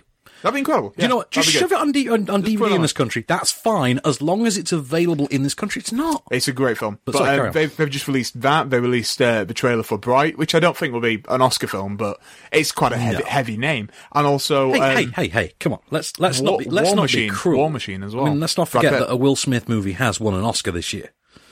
Okay, let's let's let's cool our jets there. Let's not let's not smack talk. Will Well, you know, they need to do something to keep Jada Pinkett Smith happy for a year at the Oscars. Because she's. it's true, isn't it? A year after hashtag Oscar so white, Suicide Squad. Because I didn't realise racism existed before she made that Facebook Live post. I had no idea. I was living in a world of blissful ignorance. What's what, what's this word? Rackism. What's rackism? Why does Will Smith and his Yeah. wife keep talking about rackism? Yeah, I'm, I'm, I'm really happy she, she brought that to our. Yeah, yeah. None of us knew what racism was before the Pinkets and the Smiths. So, aren't we glad we have the Fresh Prince and his missus in the world, the Fresh Prince and Princess, to tell us all what rackism is? But uh, Exactly. yeah. Um, but yeah. But yeah, so this is the thing with the OJ. This is what I want to ask you. So, I saw OJ Made in America when it first aired. Um, I watched it on ESPN's site because it's part of the 30 for 30 series. But they did a one week long series where each episode was played per night. It was five nights long and each episode was two hours. Yeah. Right? It's pretty intense. That's 10 hours. Yeah. Now, interestingly enough, the documentary is so good that it managed to sustain 10 hours. So, Hmm. Well, this, first this, point this there. version is, is only seven and a half. Well, but this is even what I'm so. asking. So there's a theatrical edit now, which I think is in the three to three and a half hour region, isn't it? And then there's another version that's going on British TV, which is two parts, two long parts. So there's three edits of this thing. Yeah, because this is a seven and a half theatrical version because it was in cinemas. Because that's the only way that obviously it can qualify as a Hmm. Yeah. theatrical run is being in a cinema for public cons- uh, consumption. Some smart ass at Netflix figured that. Uh, Amazon figured that one out. Huh? yeah, and Netflix and out. yeah, let's put this Casey Affleck thing in a cinema, and maybe people will like it. People may enjoy this film. My about- mum watched Manchester by the Sea, by the way, based on our recommendation. Yeah, my, my wife watched it a couple of days ago. Did your wife enjoy it? yeah, I feel like your mum did not. N- No, my mum very much did not. Her response was, uh, "It was it was good acting, but it was really boring." I'm like, "It was good acting." Okay, fair enough, fair enough. He, Uh, he, he's- does, he does acting good. he does acting good to the extent that he now has a statue that says on the bottom, "Casey Affleck for acting good." If I ever won an Oscar, I would want that to be the inscription on the back. for acting good. he does acting good. He does acting acting better than some people, according to some other people. True. So, uh, best supporting actor and actress. Then, who do we have? Okay, uh, best supporting actress, which we've said previously, was pretty much this was like the lock. That was gonna Viola happen. Davis, This was wasn't Viola Davis for Fences, Which and is it's terrific. and it's great. I mean, as far as snot acting goes, yeah, yeah, totally, yeah. I I mean, mean, no, and- Uh, she she is brilliant. At least Yeah. she didn't get nominated for Suicide Squad. I mean, you know, you got to think of it that way. Because we could have had two Suicide Squad wins this year. Yeah, I mean that's that's a real kind of like Sandra Bullock blindside, all about Steve Oscars and Razzies. Exactly. Yeah. So, Mirror. Who got best supporting actor was Mahershala Ali. wasn't Mahershala Ali with, I mean, honestly, one of my favourite Oscar speeches ever. It's just Also- like to the point it was succinct. It was. it I was didn't great. realise until every newspaper ran the headline the following day first Muslim to win an Academy Award for, Yeah. for, for, for acting. Yes, in, Which is- indeed it is. Indeed, wow. it's, which is incredible. Yeah. Yeah. The best foreign language film. That, was predictable. That, that is that is also his uh, uh, shortened name as well. What, Mahershala? Yeah, I do know Mahershala, that yeah. because when he used to star in the 4400, he, ran, had before. he had his full name on the opening credits. And because it was only on screen for about three seconds, he had to try and learn to pronounce it in three seconds every week. No one ever managed No it. one ever managed it. But, uh, uh, Jimmy Kimmel received some flack online, and this really annoyed me for just making like a throwaway gag about his name. Basically, Mahershala Ali had a had a kid, uh, Yeah. Oh, like like six days ago. did he? And, yeah, he did. Which which is Good timing. Great week for Good- him, that's a isn't it? good week. He's Can you imagine incredible. that? And uh, Jimmy Kimmel said, "What are you thinking for a name? Something a little simpler, just as like a throwaway gag." and then someone online was just like. Why is he bringing an issue about his Rackism, name? rackism. Yeah, it's just But, but, but like Mahershala Ali was just like, uh, just Yeah. it's a, it's a Who is- gag. It's a who gag. was the crazy guy that they, they let some guy? Oh, meet- this was meet some of this the was actors? great. What what was this? Again, this was a gag that some people thought was a bit rubbish, and I I, I kind of enjoyed it. So basically, in a very Jimmy Kimmel live Yeah. kind of style stunt, they'd arranged for do you know those like open tour bus like Hollywood Hmm. Yeah, yeah, to yeah. the star kind of tours. Yeah, exactly. They'd arranged one of those to go to the Oscars like mid telecast, but they didn't tell any of the participants. We didn't tell any of the regular folk on there that they were going to be going to the actual Academy Awards. That's fair enough. Yeah. Uh, yeah, which Can, is I- fair can I enough. just can I just point out, just for posterity's sake, that Billy Boyd and Dominic Moynihan got turned away from the Oscars in 2004. Yeah. These no-namers, these nobodies, these everyday people have literally been invited. so, which is insane. We're going to talk about um, we were talking about documentary. We were now moving on to Foreign sporting language, actors. oh, yeah. Now it's foreign language. Yeah. So sporting actor Viola Davis, Michelle Ali, very well deserved. Yep. Amazing, incredible. And foreign language film was went the to salesman. went to the sales went to Right. the guy who was tipped to win, wasn't allowed briefly to enter the country, was staying away as a form of protest, and then brilliantly, and I'm sorry, but nobody's ever coming up with a better riff than this. Send an astronaut. Yeah, D- I would. Yeah, I mean, if- Definitely. If I had a mate who was an astronaut, I'd be like, no, I'm not Send going to everyone. go to this thing. Do you want to just go? If you just take take a medal or a medal and a helmet, go on, and pop down and Yeah, say a um, few words. and, it, and it was it was an incredible speech. Uh, It was, yeah. I mean, it's pretty apparent what the speech entailed and, what- and who who exactly it was about and who it was addressing. Very true. Yeah, um, I've not seen Salesman yet. Um, No, I it was, haven't either. It Again, this this was a year where it was pretty much down to like sort of like a two horse race for a lot of categories. So it's been this and Tony Erdman, and I feel like if that ban hadn't have been inflicted on everyone, I feel like Tony Erdman would have won. Mm, I just say I've not seen the salesman. Did you hear about the big screening? The big screen the day before, uh, a free screening of Yeah. the salesman in the middle of central London. Yeah. And yeah, and you just go and watch it on this big massive screen. Dominic West was there, Kieran Knightley Yeah. was there. It's pretty great. That was really impressive. Yeah, and absolutely. Yeah, obviously there is a demand Um, for this. all film. of the filmmakers of all of the all five of the foreign language films, they Hmm. had all released a joint statement excellent. like about the ban, which is like that that never happens. No. that's that's incredible. That's the weird thing this year, and you noticed it with the La La Land and Moonlight Best Picture debacle, and you notice it with the, the foreign language thing. There is a sense of unity amongst the film world this last month that I genuinely cannot remember having ever seen before. The film world wasn't this united during the Bush administration's predominant time of the war on terror. I mean, when there was when there were a lot of outspoken, uh, this was you know, this was actors- the most liberal yeah display. Oh of- yeah, definitely. the fact that it's gone very international this year is really Yeah. impressive. Uh, Nick Wall said something about it in his in his monologue for uh, the Independent Spirit Awards. Oh, Okay. and he said that if this room was any more left leaning, would be in the Pacific Ocean. He's not wrong. Definitely wasn't wrong. Uh, so, go on. Uh, best actor and actress. Then we've got to talk about these. okay, so uh, actress uh, went to Emma Stone, which I think is deserved compared to the other f- the other four. You think over the other four? Hmm. Have you seen Jackie? Yes. Okay, that, that that's fair. Okay, if you, I didn't need to see it, but okay. I have seen it. Don't do the thing that I do when I disagree and I just say, okay. Like Larry David. okay. Pretty, pretty nice. Right, because um, I- I, I knew- took- I took umbrage with what someone said the other day. Somebody compared it to when Jennifer Lawrence won an Oscar for Silver Linings Playbook. Very different performances and awarded for very different reasons. I feel because of the nature of La La Land, I feel like it has got this unnecessary backlash against it, and the fact that it is it's a frothy musical kind of thing. I feel like it's it's when people say, "Oh, that person's doing comedy and we're making them laugh, they're going to win." It's it's it's not. Sometimes it is harder to do a musical and Hey, to hey, do songs. and- You are sell- you are telling this to the guy that really wanted Robert Downey Jr. to win that Oscar for Tropic Thunder.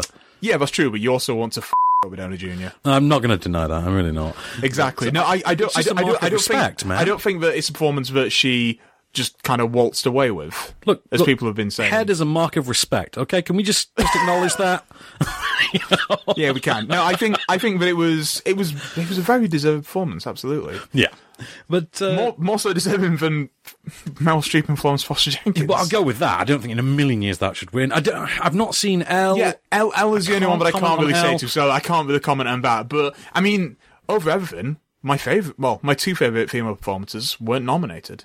Well, yeah. I think I think you can guess at one of them. were they both Amy Adams performances? well, one of them was Amy Adams. okay, who was the other one? Um, it was uh, uh, it was Molly Shannon for a film called Other Oh, People. Yes, that's on Netflix, isn't it? and you should watch it. I- Oh, It's I incredible. should. I mean, I, I would say that like that would go for best supporting, if anything. Jesse But Plemons one. Meth Damon, yes, Yeah, Meth Damon, Jesse Plemons. Yeah. and uh, Bradley Whitford. ah, oh well, no, no, you should just you should have led with that. Just it's got Bradley Whitford. Bradley Whitford, yeah, it's it's got Josh Lyman. I'd have been, I'd have been literally, I'd been, boot, I'd be booting up Netflix on my phone as we speak. But uh, no, I say I do think it's a shame Amy Adams didn't get a nod for uh, Arrival. she, uh, I mean, she, she she's the new Leo, isn't she? Which She really is. sucks. She's Did you see? She deserves better. There was an image of of DiCaprio presenting an Oscar, and behind him was uh, a backplate, and it was loads of like semi-faded images of Oscars. Someone put the caption: Leonardo DiCaprio stood in front of the ghosts of all the Oscars he never won.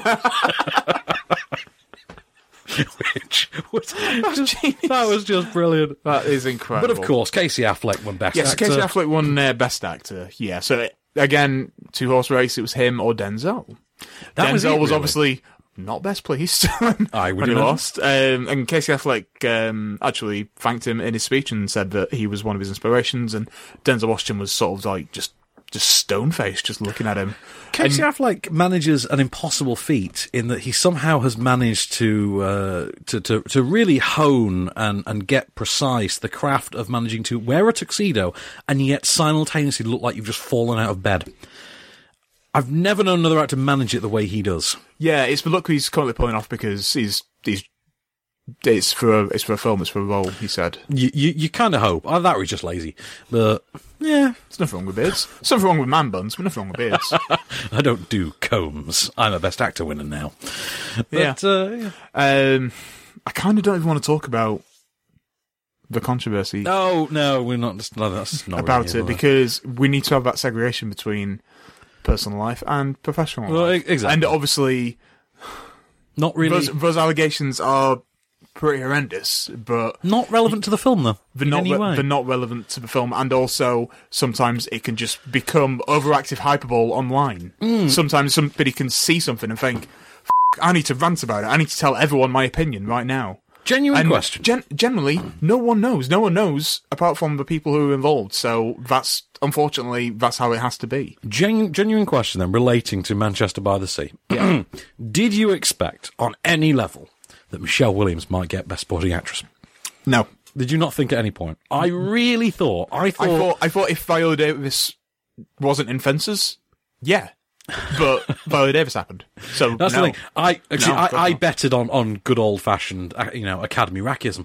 So I, I thought there's a chance. Mich- I, I bet on Viola Davis 'cause I thought that's the smart choice. But there's just a part of me that just thought I could really see Michelle Williams taking this. But I think I think she was deserving of it. Mm. I think Nicole Kidman is. Yeah, I got to go. With I think that. that's. Oh. It's, It was a it, it was really it was difficult one of those years where I just feel like it- all the nominations were really strong. They were. They really were. But uh, so you're happy with Best Picture winner? You're happy that Moonlight won it? Yeah, yeah. That, that's really fair. happy. I I would have been happy for either of those three. Well, Like I've said, I'm especially happy for Moonlight, just because it was yeah. So It's you've great. presumably seen the picture then of the front few rows of the audience as the uh, mix-up was happening. Yeah. and which which might be one of my that that's that's overtaken the Oscar selfie for me as the definitive image of the Oscars. Yep. And the thing I love more than anything is It's wonderful. It's now documented for all of time that Busy Phillips was sat on the front row of the Oscars. I love that they're friends in I do real as life. well. It's uh, Well, it's because it's, 'cause it's all to do with Dawson's Creek, isn't it? But because that's that's where they're friends from. They go back to Yeah, yeah. Dawson's Creek together. uh, They've- they've got form. They, they've also got like a third a, a third BFF in the form of Elizabeth Banks. It seems as well, if you believe Instagram. But uh, yeah, but uh, the face that I absolutely loved in that photo belongs to the one and only Mr. Dwayne Johnson, Oh, whose face in that moment I can't even describe it with mere words. no, I mean everyone. Everyone's putting the picture of uh, Ryan Gosling's reaction around, and that's great and everything, but it ain't no, it ain't no DJ. It ain't at all. And and Dwayne Johnson's response is hilarious. Did you see his wonderful blue velvet uh, blazer, by the way? Yeah, and I have to say, I feel like blue was the color. Oh, this year. yeah. there were so many like wonderful. definitely was blue the warmest suits. colour. It wasn't it. uh, Batfleck was rocking a blue suit. Was he? Um, Damien Chazelle had blue. He just looks bored on that front blue row, suits. doesn't he? Who? Ben Affleck. Batfleck. on the front row. He just kind of looks bored. Yeah, Why, also, why is he three times the size of everyone else there? because Batman. Yeah, because he's Batman. He put on so much muscle to Bat. I, I- I don't think you realise it's just. Not until you see him next to actual humans. You think, It's, it's like he wow. he just ate Christian Bale, so you forget that he was also Batman.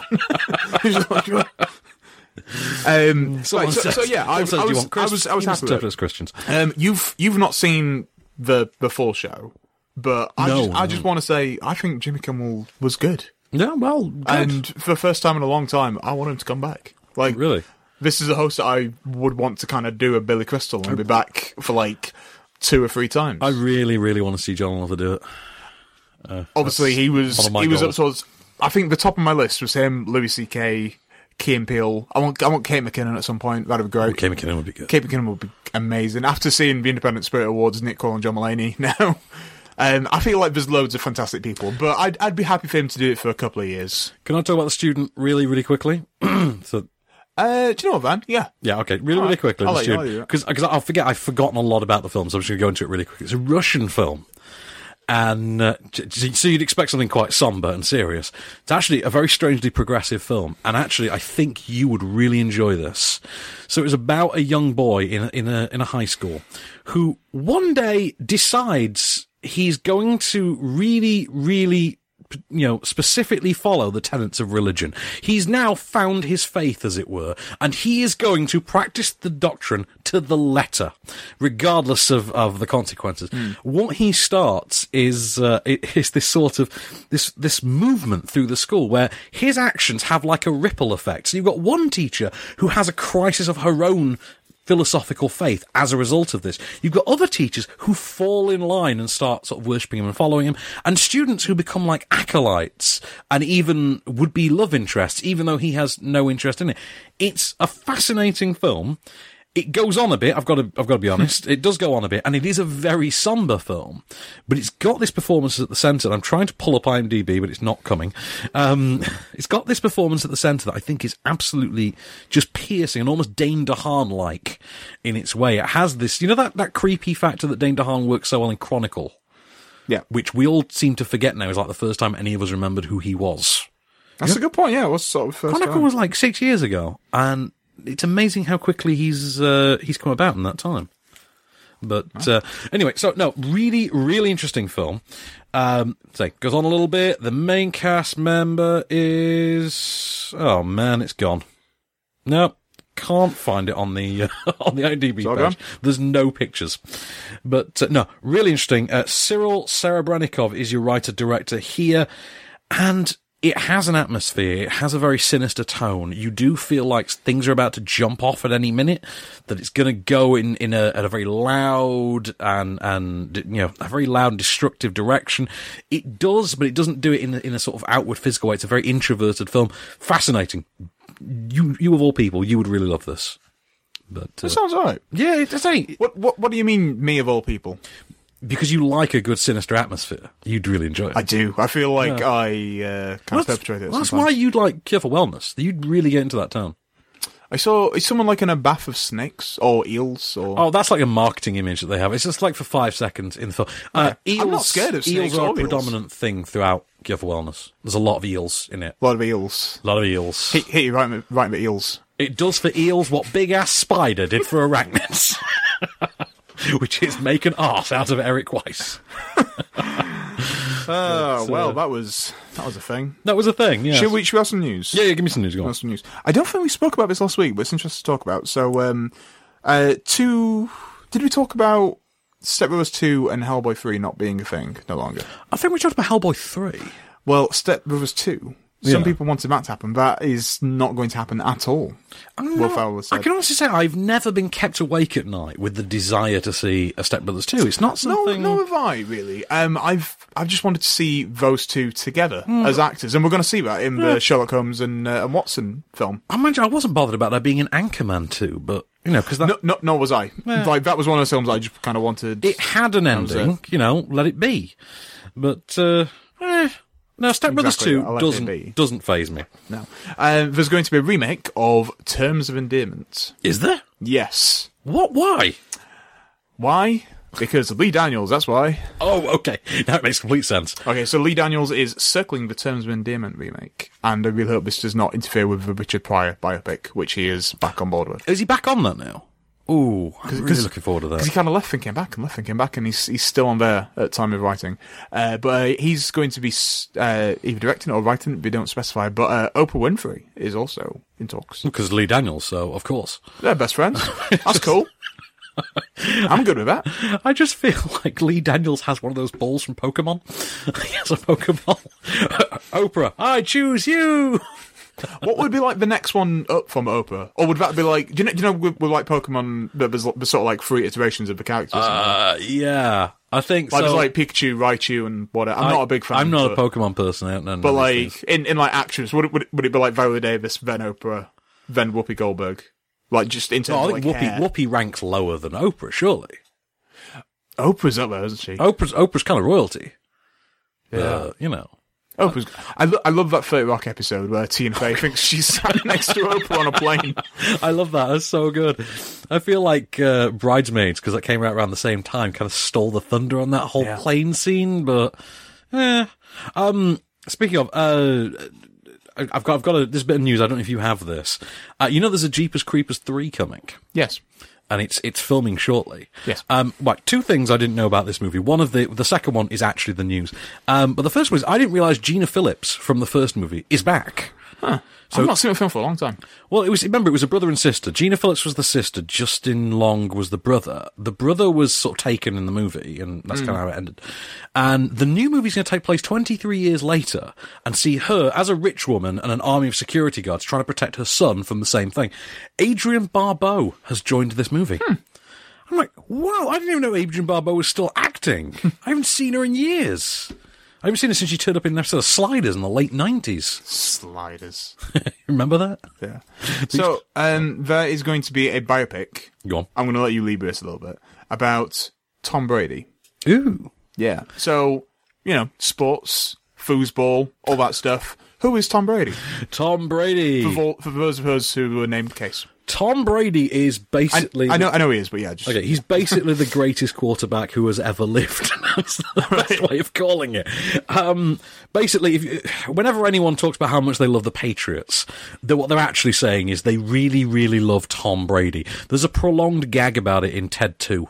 if you remember, where they try and steal uh, Tom Brady's semen. Yes, I do remember. And there's a gag where the police answer a call. It's like someone's trying to steal Tom Brady yeah, again. Be- the implication being that it happens that often. Believe me, that's actually not as far fetched a gag as you think because I could believe it genuinely happening. Um, he's also been he's been at the centre of a few controversies as well. He's regarded as just unrivaled in the game. Um, he almost single handedly won the Super Bowl recently, a game which wasn't without its own controversies.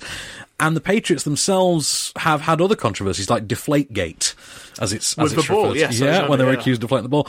Um, but yeah, Tom Brady is held up as think of him as the Beckham of NFL. Th- Think of him that way. That's the best way to put it. Hmm. Because you, you obviously you've seen firsthand kind of the, the the British effect of Beckham, you know, the British appeal of Beckham. Um, Tom Brady, same thing for NFL. Right. The movie is being put together by a bunch of the guys who were responsible for Patriots Day. Really? Yeah, which I feel like Is Mark Wahlberg going to play Tom Brady? that would be amazing. Oh my god! no, Mark Wahlberg is not young or striking enough to play uh, Tom Brady. we can do wonders with CGI and mocap. En- Entirely possible. But, it, uh, you know, it, it'll be it'll be Benedict Cumberbatch in mocap because he loves mocap. Speaking of, i i I- right, moca, CGI mocap. Right, I've got to talk about the. Uh, we were talking about Netflix films earlier. Scorsese's new one.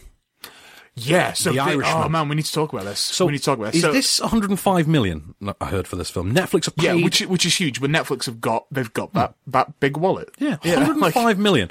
Most of that money, apparently, is going on CGI de aging for De their Niro. cast. Yeah. Which it's unofficial because I think De Niro is the only one signed, I think. Uh, De Niro is signed and Pacino is signed. Oh, is Pacino signed? Yeah, the third one It's that Keitel, isn't it? Oh, sorry. Yeah, the fourth one. Ka- uh, Keitel is signed Hmm. because I feel like Keitel will just do anything now. Like he's just. I, I I rewatched Little Nicky last night. Oh, good Just- yeah. God. It's it's it's mad. It I, really think, I feel is. like he just loves to work. Yeah. Yeah, and get, Yeah, I feel and like also get his wang out in Bad Lieutenant. That's Let's not true. talk Did you about ever see the American remake of Life on Mars in which he played Gene Hunt? it. No, Oh, I didn't even yeah. know that was a thing. That was it, yeah. yeah. Um, the Americans remade Life on Mars. Yeah. He was Gene. Harvey Keitel was Gene Hunt.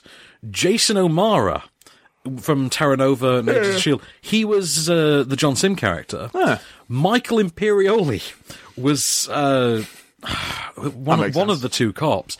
It was bizarre. Yeah. But also because it was on American co- sort of you know mainstream uh, you know public TV, they couldn't get away with half the stuff that we could on the BBC, for instance. So mm, didn't quite work out. BBC is gritty. Yeah, BBC's grittier than US mainstream TV. Yeah, absolutely. Uh, the fourth person that on. they're trying to get uh, for The Irishman is Joe Pesci. Yes, I did hear that. Yeah. So at one point he was he was attached Hmm. uh, and he was in talks and he was like, "Yeah, I'm going to do it" because Joe Pesci is pretty notorious. He's 70 now, Joe for- Pesci. He is, yeah, but basically he will only do a project if he wants to do a project. Yeah. And people ask him all the time to do things. And You know what? he- I've he- seen- he, doesn't need to work. Yeah, I've He's seen just- eight he's heads really in a like duffel loser. bag. I wouldn't force him to work if he doesn't want to. Yeah. Yeah, because no one ever needs another eight heads in a duffel bag. No, but this this is an opportunity for him to work with Martin Scorsese, and Yeah. Robert De Niro again, and Al Pacino, which is And, and Keitel, that is a hell of a cast. And you Isn't put them it? all together. and and that story, like I just feel like only those people could tell that story. so it's called The Irishman. yeah, and it's based on a true story of a hitman, a sort of family man who's also a hitman who was was he responsible for killing Hoffa? Is he widely believed to have killed Hoffa? yeah, the idea. Hmm. He, he was he was at least sort of like responsible, partly responsible. Because Keitel, I know, is going to play Hoffa, and uh, De Niro is going to play the lead, Hmm. which is I'm fascinated by this. but I mean, a Martin Scorsese movie on, On Netflix. Netflix. But Just imagine what that means. I feel like you can see the appeal for both parties. Oh, For- God, yeah. For Martin Scorsese, he gets that budget, which Just he, freedom. which he needs absolutely, and for Netflix, they get Scorsese. Yes, go- and they get such a high caliber project. Oh, man. And I mean, frankly, they need if they're going to be trying to make waves with films, they need people like this, and we need to make in films like this. That's the thing. If they're spending 105 million, they'll spend another 100 marketing this thing, and you know what? It'll pay off. It really will. But you uh, can't just sign up Adam Sandler for four film contracts. Like, No, no, man. Enough of, enough of the sand dog, man. But uh, do you know what? We've been watching a few of the older ones recently because sometimes it can be all right to do that. Well, we watched Wedding Singer the other week, didn't we? We did, and I enjoyed that immensely. Oh. Yeah. I watched Bulletproof the same week, I think. Oh, did you? Which I love Bulletproof. Yeah. Bulletproof was such a good movie. I watched uh, uh, Mr. Deeds the other day. I was alright. Yeah, I, I, I like it just because Steve Buscemi plays Crazy Eyes. I like. Do you know what? In a weird way, I, I, I really like Big Daddy, but uh, I it, like Big Daddy it is as well. the most. ma- At that point, it was the most sort of sedated mainstream one he'd done. And yet, it's there's still so many. Like, I love I love Rob Schneider in that movie. Never thought I, until that point. It uh, goes together like lemon tuna fish. this is bull. Every time, different cards, he wins. what do you mean you win? I win. See, Columbo, he, he pretends to be stupid, but really, smart as tack.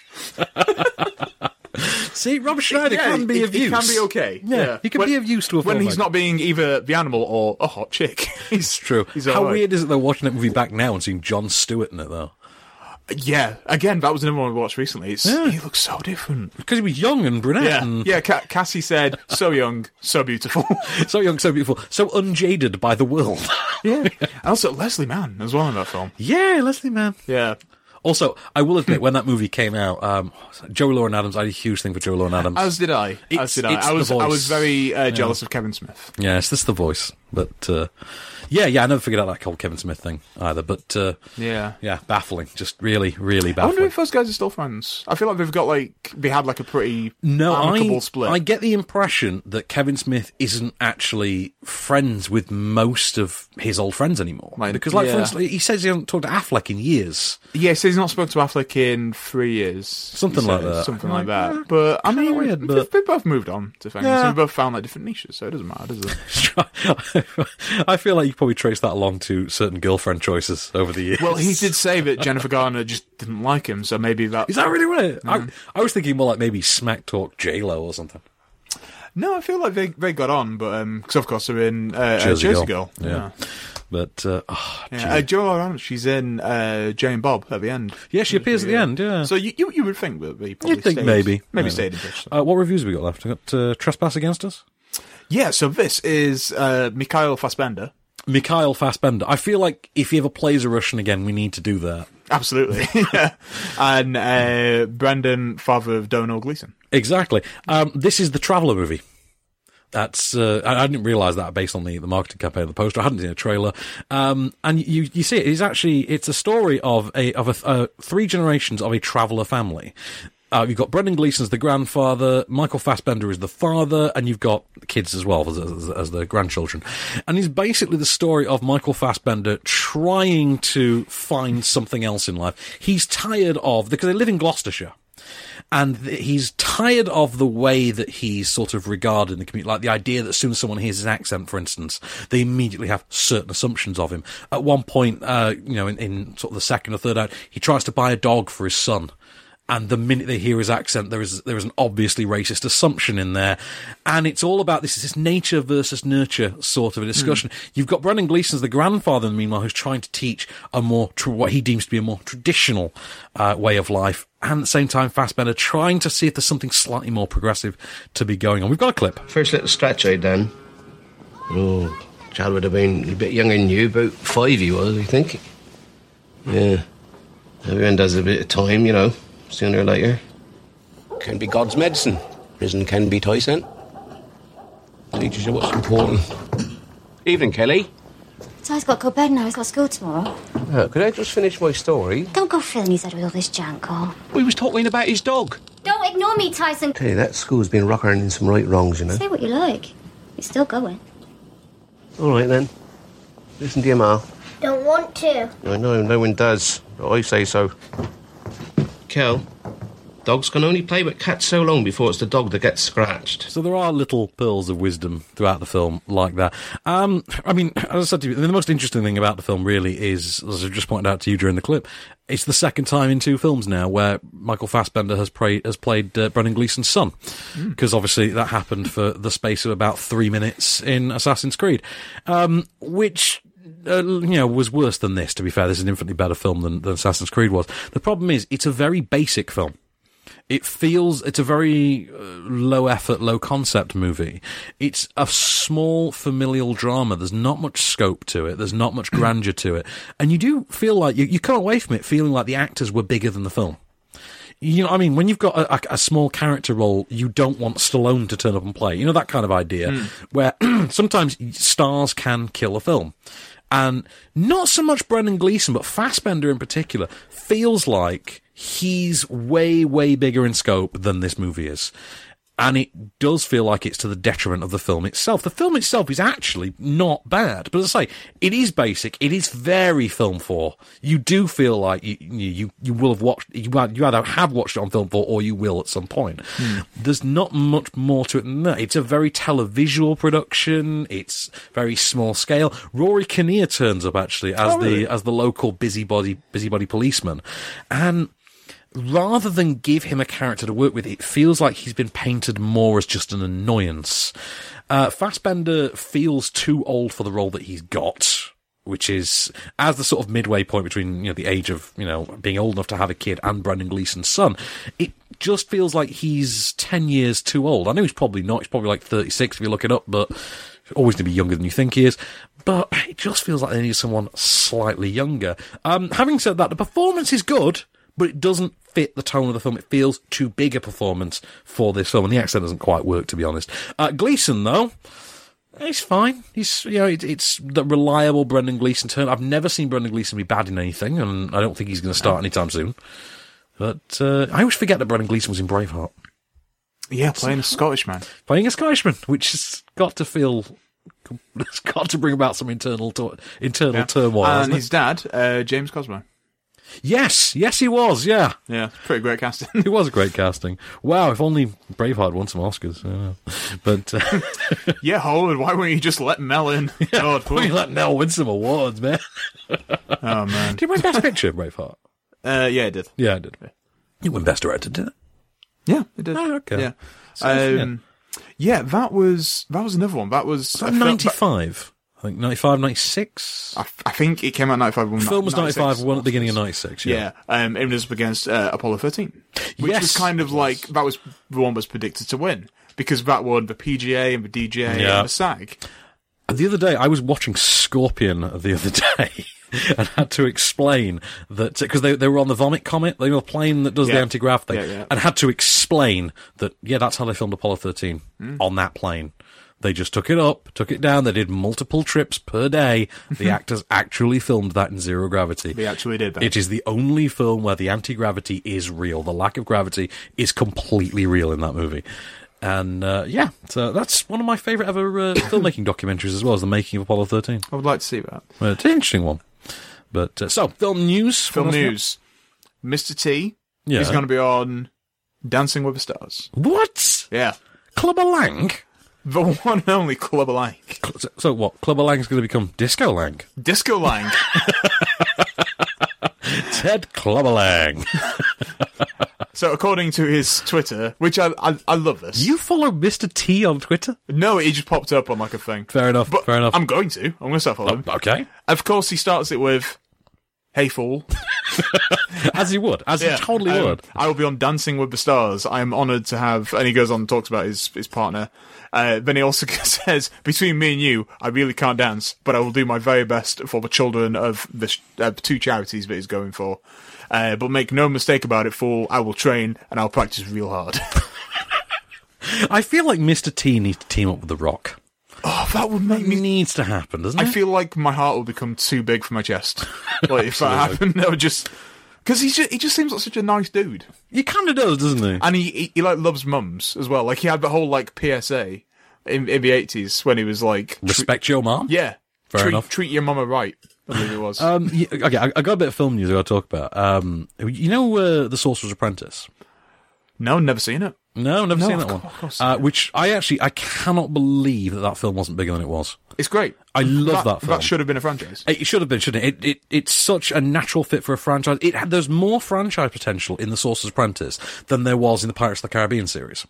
so it's not surprising then that there's a sort of equivalent franchise that's actually now being started up, and it's based on a series of young adult novels. It's called A Darker Shade of Magic. And instead of Nicolas Cage, you're going to have, wait for it, Gerald Butler. Oh, I have heard about this. You have heard yeah. about this. He's going to play a wizard named Kel with the ability to zip between parallel universes. And the idea is you've got a city, you've got the city of London, and it's an anchor point between four parallel universes. So you have grey London, red London, uh, white London, and uh, I f- I forget all the colours. But the idea is that in one reality. There's a white, there's a grey, there's a black, there's a red. Yes, I believe, there you yeah. go. Okay, and the idea is that uh, in one in one of these universes, i it's ours. So you know, there's no such thing as magic; it's a myth. There's another one where people fight for magic, fight to control magic. There's another one where magic has destroyed everything, and there's another one where magic is worshipped in, in like a, in a godlike way. And this is the idea: he befriends a local London pickpocket, and they go on an adventure across the parallel universes. This is actually a potential trilogy. This is this is what's being planned as. I'm like, "O- okay, Gerald Butler, I could kind of see that because the idea of a young a, a young adult fantasy romp series is not something that Gerald Butler's really ever done, is it? Can't- Not really. No. He's in one of the Tomb Raiders, but that's for a very different kind of demographic. And I think at one point he's actually in the Tomb Raider. So you know, there's there's that. that's a terrible gag. I'm so Or- sorry. Or uh, Womb Raider. or Womb Raider, which I believe is actually the name of the porn parody. I'm I, sh- I I'm mean, sure that, it that, is. that is not. I think there not was, there surprising. I was feel like we should have a podcast section where it's just dedicated to porn parodies. porn parodies. Because there's some great titles. I'm, I'm still sticking with the gaze runner. Needed. Gaze Runner. The gaze runner needed to be made because all these porn parodies that they, they make of movies Hmm. are always heterosexual in nature or girl on girl. It's never guy on guy. I can't help but think there is an untapped demographic there. So Hmm. the gaze runner, obvious one. Think about it because most of the cast is male. Do you know there's one about Hamilton called Hamilton? Seriously. That's awful. oh man! Did I, did I tell you by the way? You know the lawnmower man. I know it. I know it well. Yeah, you know it well. It's an awful I, movie. I, I know of Job. You I know of Joe. Job. yeah. Right. It's an awful movie, isn't it? It- Yeah. it- It's one of those. It's got like a cult classic status because of how bad it is. You know that that's coming back as a VR experience. Is it really? Yeah. The actual company who are doing, I think, like the Avatar VR game or whatever, are working on a uh, a, a Lawnmower Man VR game, which Just cool. I feel like that should happen sooner. that does. I- I'm just pleading with them now. Please go and get Pierce Brosnan, and Jeff Fahey back. Yeah. Because let, us resurrect Lawnmower Man. Let's let let's let's let's, polish let's- this let's- Let's, turd. let's do this thing. Let's, do it. digitally polish this turd. I think I think there's room to grow there with the uh, the Lawnmower Man series. Hmm. That sequel was awful. You ever see it? I never saw the sequel. No, but I, I've heard that it's in like sort of the Fly Two It- area. It plays like hackers. it, it's the Oh, weirdest hackers. Ah. thing. Um, The Lawnmower Man is, as a kid, fascinated me because it was one of the few examples I could think of of a movie where the bad guy actually won. So, you know, bad guy actually got his way in the end. So yeah, I can live with that. Yeah. But uh, okay, final review. Oh yeah, we've got more films. We've got one more film. one more film. One more film. Or, And or, sh- or should we should we say that like like Vin Diesel? One more film oh. one last film. because you know he's he's got family. Yeah, yeah, He yeah. ain't got friends. He's got family. But uh, yeah, well, according, not according to the poster for F8 now, but you Oh, know. what, what what was the tagline for that? I remember it being pretty bad. What was it? uh, no, I don't remember now. I'll, I'll look it up. Tell me about Headshot. Okay, so headshot. This is this is going to intri- intrigue the hell out of you. What would you say if I told you that there is a movie starring Iko Uwe, the star of the Raid, that plays like the Born Identity in the style of the Raid? I would say here is my money. I would like one ticket for what you are selling, sir. Excellent. Congratulations, that film exists. For about half of this film. No. right, okay. So the basic plot is Iko Uwe is found washed up on the beach one day by a fisherman, gunshot wound to the head, no memory whatsoever. Hence Headshot. hence headshot, is nursed back to health by a rather lovely young doctor. And uh, she is then, uh, but they are then, collectively, they are assaulted by what seem to be just assassins from nowhere. She is taken by them, and he sets out to not only get her back, but also solve the mystery of who the hell these people are to begin with. the only problem is, if I, did you ever see Danny the Dog? Do you remember that movie? It was called Unleashed in the UK. It starred so. Jet Li and, and Bob Hoskins and Morgan Freeman, and it was set in Scotland. I don't remember. Right, if you've never seen it, genuinely Check out uh, either title, Unleashed or Danny the Dog. Watch it. I guarantee you it's the best film you've never seen. It's fantastic. It's also the best film Jet Li ever did, and I mean that on an artistic I like that somebody's level. used that sentence for another film other than Broken Glass. Not Broken Glass, Shattered Glass. Because I feel like that's. everyone always says that's the best one you've never seen. Shattered Glass? Yeah. I like Shattered Glass. That's the As do I. Hayden Christensen journalism movie, isn't it? It is. Yeah. Like good the film. one good performance he has ever put in. Yeah. But uh, yeah, anyway, so uh, check out Diet the Dog. Seriously, you will be thanking me when you've seen that movie. It is great. Um, so, in order to assert himself as the new Jet Li, Iko Uwe has decided to just, you know, throw caution to the wind and just basically uh, do his own version of Unleashed or Danny the Dog. And that's what the second half of the film becomes. Uh, the problem with the film is it's, it's nearly two hours long. And an inordinate amount of time is spent with that sort of staring into the middle distance thing. You know, in an honest trailer, when they do and stares, and they do a montage of people staring, they're going to have a field day if they ever want to do a, a, a- an honest trailer for Headshot. Having said that, the film does have some amazing points. It opens with the greatest jailbreak sequence you have ever seen. And I mean, I'm waiting for Furious 8 in the hope that they can somehow outdo this. Because there's got to be at least one jailbreak in Fast and Furious 8, right? I believe there's a photo already of. There's, there's got to be one. Like, there's a prison riot at some point. Yeah. but- Um, No. Ho- Hobbs is in like a prison jumpsuit. Mm. at one point. Well, I mean, but so I, I, I'm now the, the big the benchmark now is can they outdo the jailbreak sequence at the very beginning of Headshot, which is you know break, which is completely without pause and just lasts about ten minutes. It is brutal, it is bloody, and it's terrific. Iko Uwe, I quite like as a performer. I very, liked him very much in the raid. Um, he's got the acting chops, he's got the physical chops, and here's something that's going to amuse the hell out of you. What do we love more than anything, Mr. Allen? Gavon Janae Wallace. That too, actually, yes. Um, we love a good, we love a good uh, filmmaking name. We love a Fuqua film. We do love a Fuqua film. We love a, a Kinberg narrative. uh, Kinberg genre. Kinberg genre, sorry. We love a Kinberg genre. What is- what is this a one? Spike Lee joint. Spike Lee joint is my favourite. What would you say if I was to tell you that this film is choreographed by the Uwe team?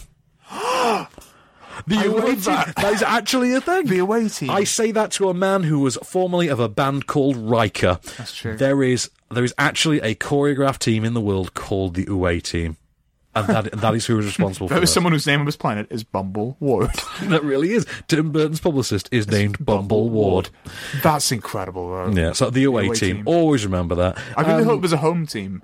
It's not like, and they fight each other. Well, if if Ken Home has a production team, then odds are there's a home team, and if they ever need to stage a fight scene, then the the home team and the away team are going to have to team up. Wait, Ken.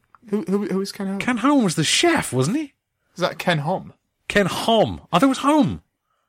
There's Ian Home, obviously. Okay, Bilbo. then there, there we go. If Ian Home has a production company and he just he needs a fight scene choreographed, he can call in the away team, and we have the home team and the away team teaming up to form a Genius. new team. I mean, that's that's an Avengers style That is. franchise. And the poster will be called Home and Away. A tagline just further each day. Dot, dot, dot, dot. Right, so headshot, not quite as brilliant as you want it to be. A little too much navel gazing, a little too pondering into the distance, but the dramatic stuff works. The fight scenes are terrific. Iko Uwe genuinely is the next big action star. I really want, I, I want a Raid 3 purely to, you know, get his name back out there. Um, I, I really like the style of it. I think the, the look of it works, the feel of it works. It's got intensity, it's got ferocity, but it does hang that up all too often to just do some staring Hmm. and that's kind of a problem. we love a good stare. It is, We love a good but stare. it did make me want to watch Danny the Dog again, which I might do tonight now. but I can't believe you've never seen Danny the Dog. You'd love that movie. I mean, there's like a billion films. If I told you that And I've only Morgan got two. Freeman, pa- I've only got two eyes. if I told you that Morgan Freeman has no eyes in it, that he's a blind pianist in Scotland. Come on, My my first question is how how did he end up in Scotland, or is is he Scottish? we obviously got on the wrong plane, didn't we? blind pianist. Who is he? Harrison Ford. No, Harrison Ford would fly blind. That's the difference. He'd actually I feel, I pilot feel the like he plane has. I feel like blind. he has. But uh, Yeah. this really opens us up to a lawsuit this week, doesn't it? Yeah, I, I wouldn't oh, like if Harrison Ford is trying to board my plane. You'd be like, "Where's your family, Harrison? Yeah, just tell Un- us now." Unless unless he is my president. Get off my plane. I feel really bad actually. I, I- I'm always really jealous. Calvin did the uh, the, the press con for Force Awakens Hmm. with Harrison Ford, and I've always been jealous as hell of that. That's that's the one I really want to do. Air Force One Awakens. But uh, Harrison Ford and Carrie Fisher. Oh man, I was so jealous of that. But uh, yeah, so headshot. It, it's all right. It's there's some stuff going for it. It's let down by by stairs. But uh, but it, uh, honest trailer voice, and it did give us the away team. So I mean, come on, you're not topping away team this week. No, no. I'm I'm gonna try, but I'm gonna fail. On which note, shall we continue the Oscar theme for this week then, and have our moment of catch? I feel like it would be rude and disrespectful not to. Here it is, your moment of the cage. Oh boy. Oh boy. Three and a half million dollar budget, some 16 millimeter uh, film stock thrown in, and I'm holding one of these. I have got to thank the members of the Academy for this, for including me in this group of super talents, and, and for helping me blur the line between art and commerce with this award. I, uh, I uh, well, I, I know it's not hip to say it, but I just love acting, and I hope that, uh, I hope that there will be more encouragement for uh, alternative movies where we can experiment and fast forward into the future of acting. Let me thank the awesome, multi talented Mike Figgis, my incredible, my incredible, amazing co star, Elizabeth Shue. I am, I am going to share this award with both of you and uh, uh, uh, the late John O'Brien, whose spirit moved me so much. Tony Dingman, Annie Stewart, the producers Annie Stewart, Stewart Reg- uh, Regan, everyone at MGA, uh, MGM, UA, I'm sorry, and Lumiere. I'd like to thank Ed Lamato, my colleagues Jerry Harrington, Jeff Levine, Richard Lovett, and uh, uh, everyone in my family, my gorgeous wife Patricia. And I just finally want to say, hi Weston, it's Daddy. I love you. Thank you.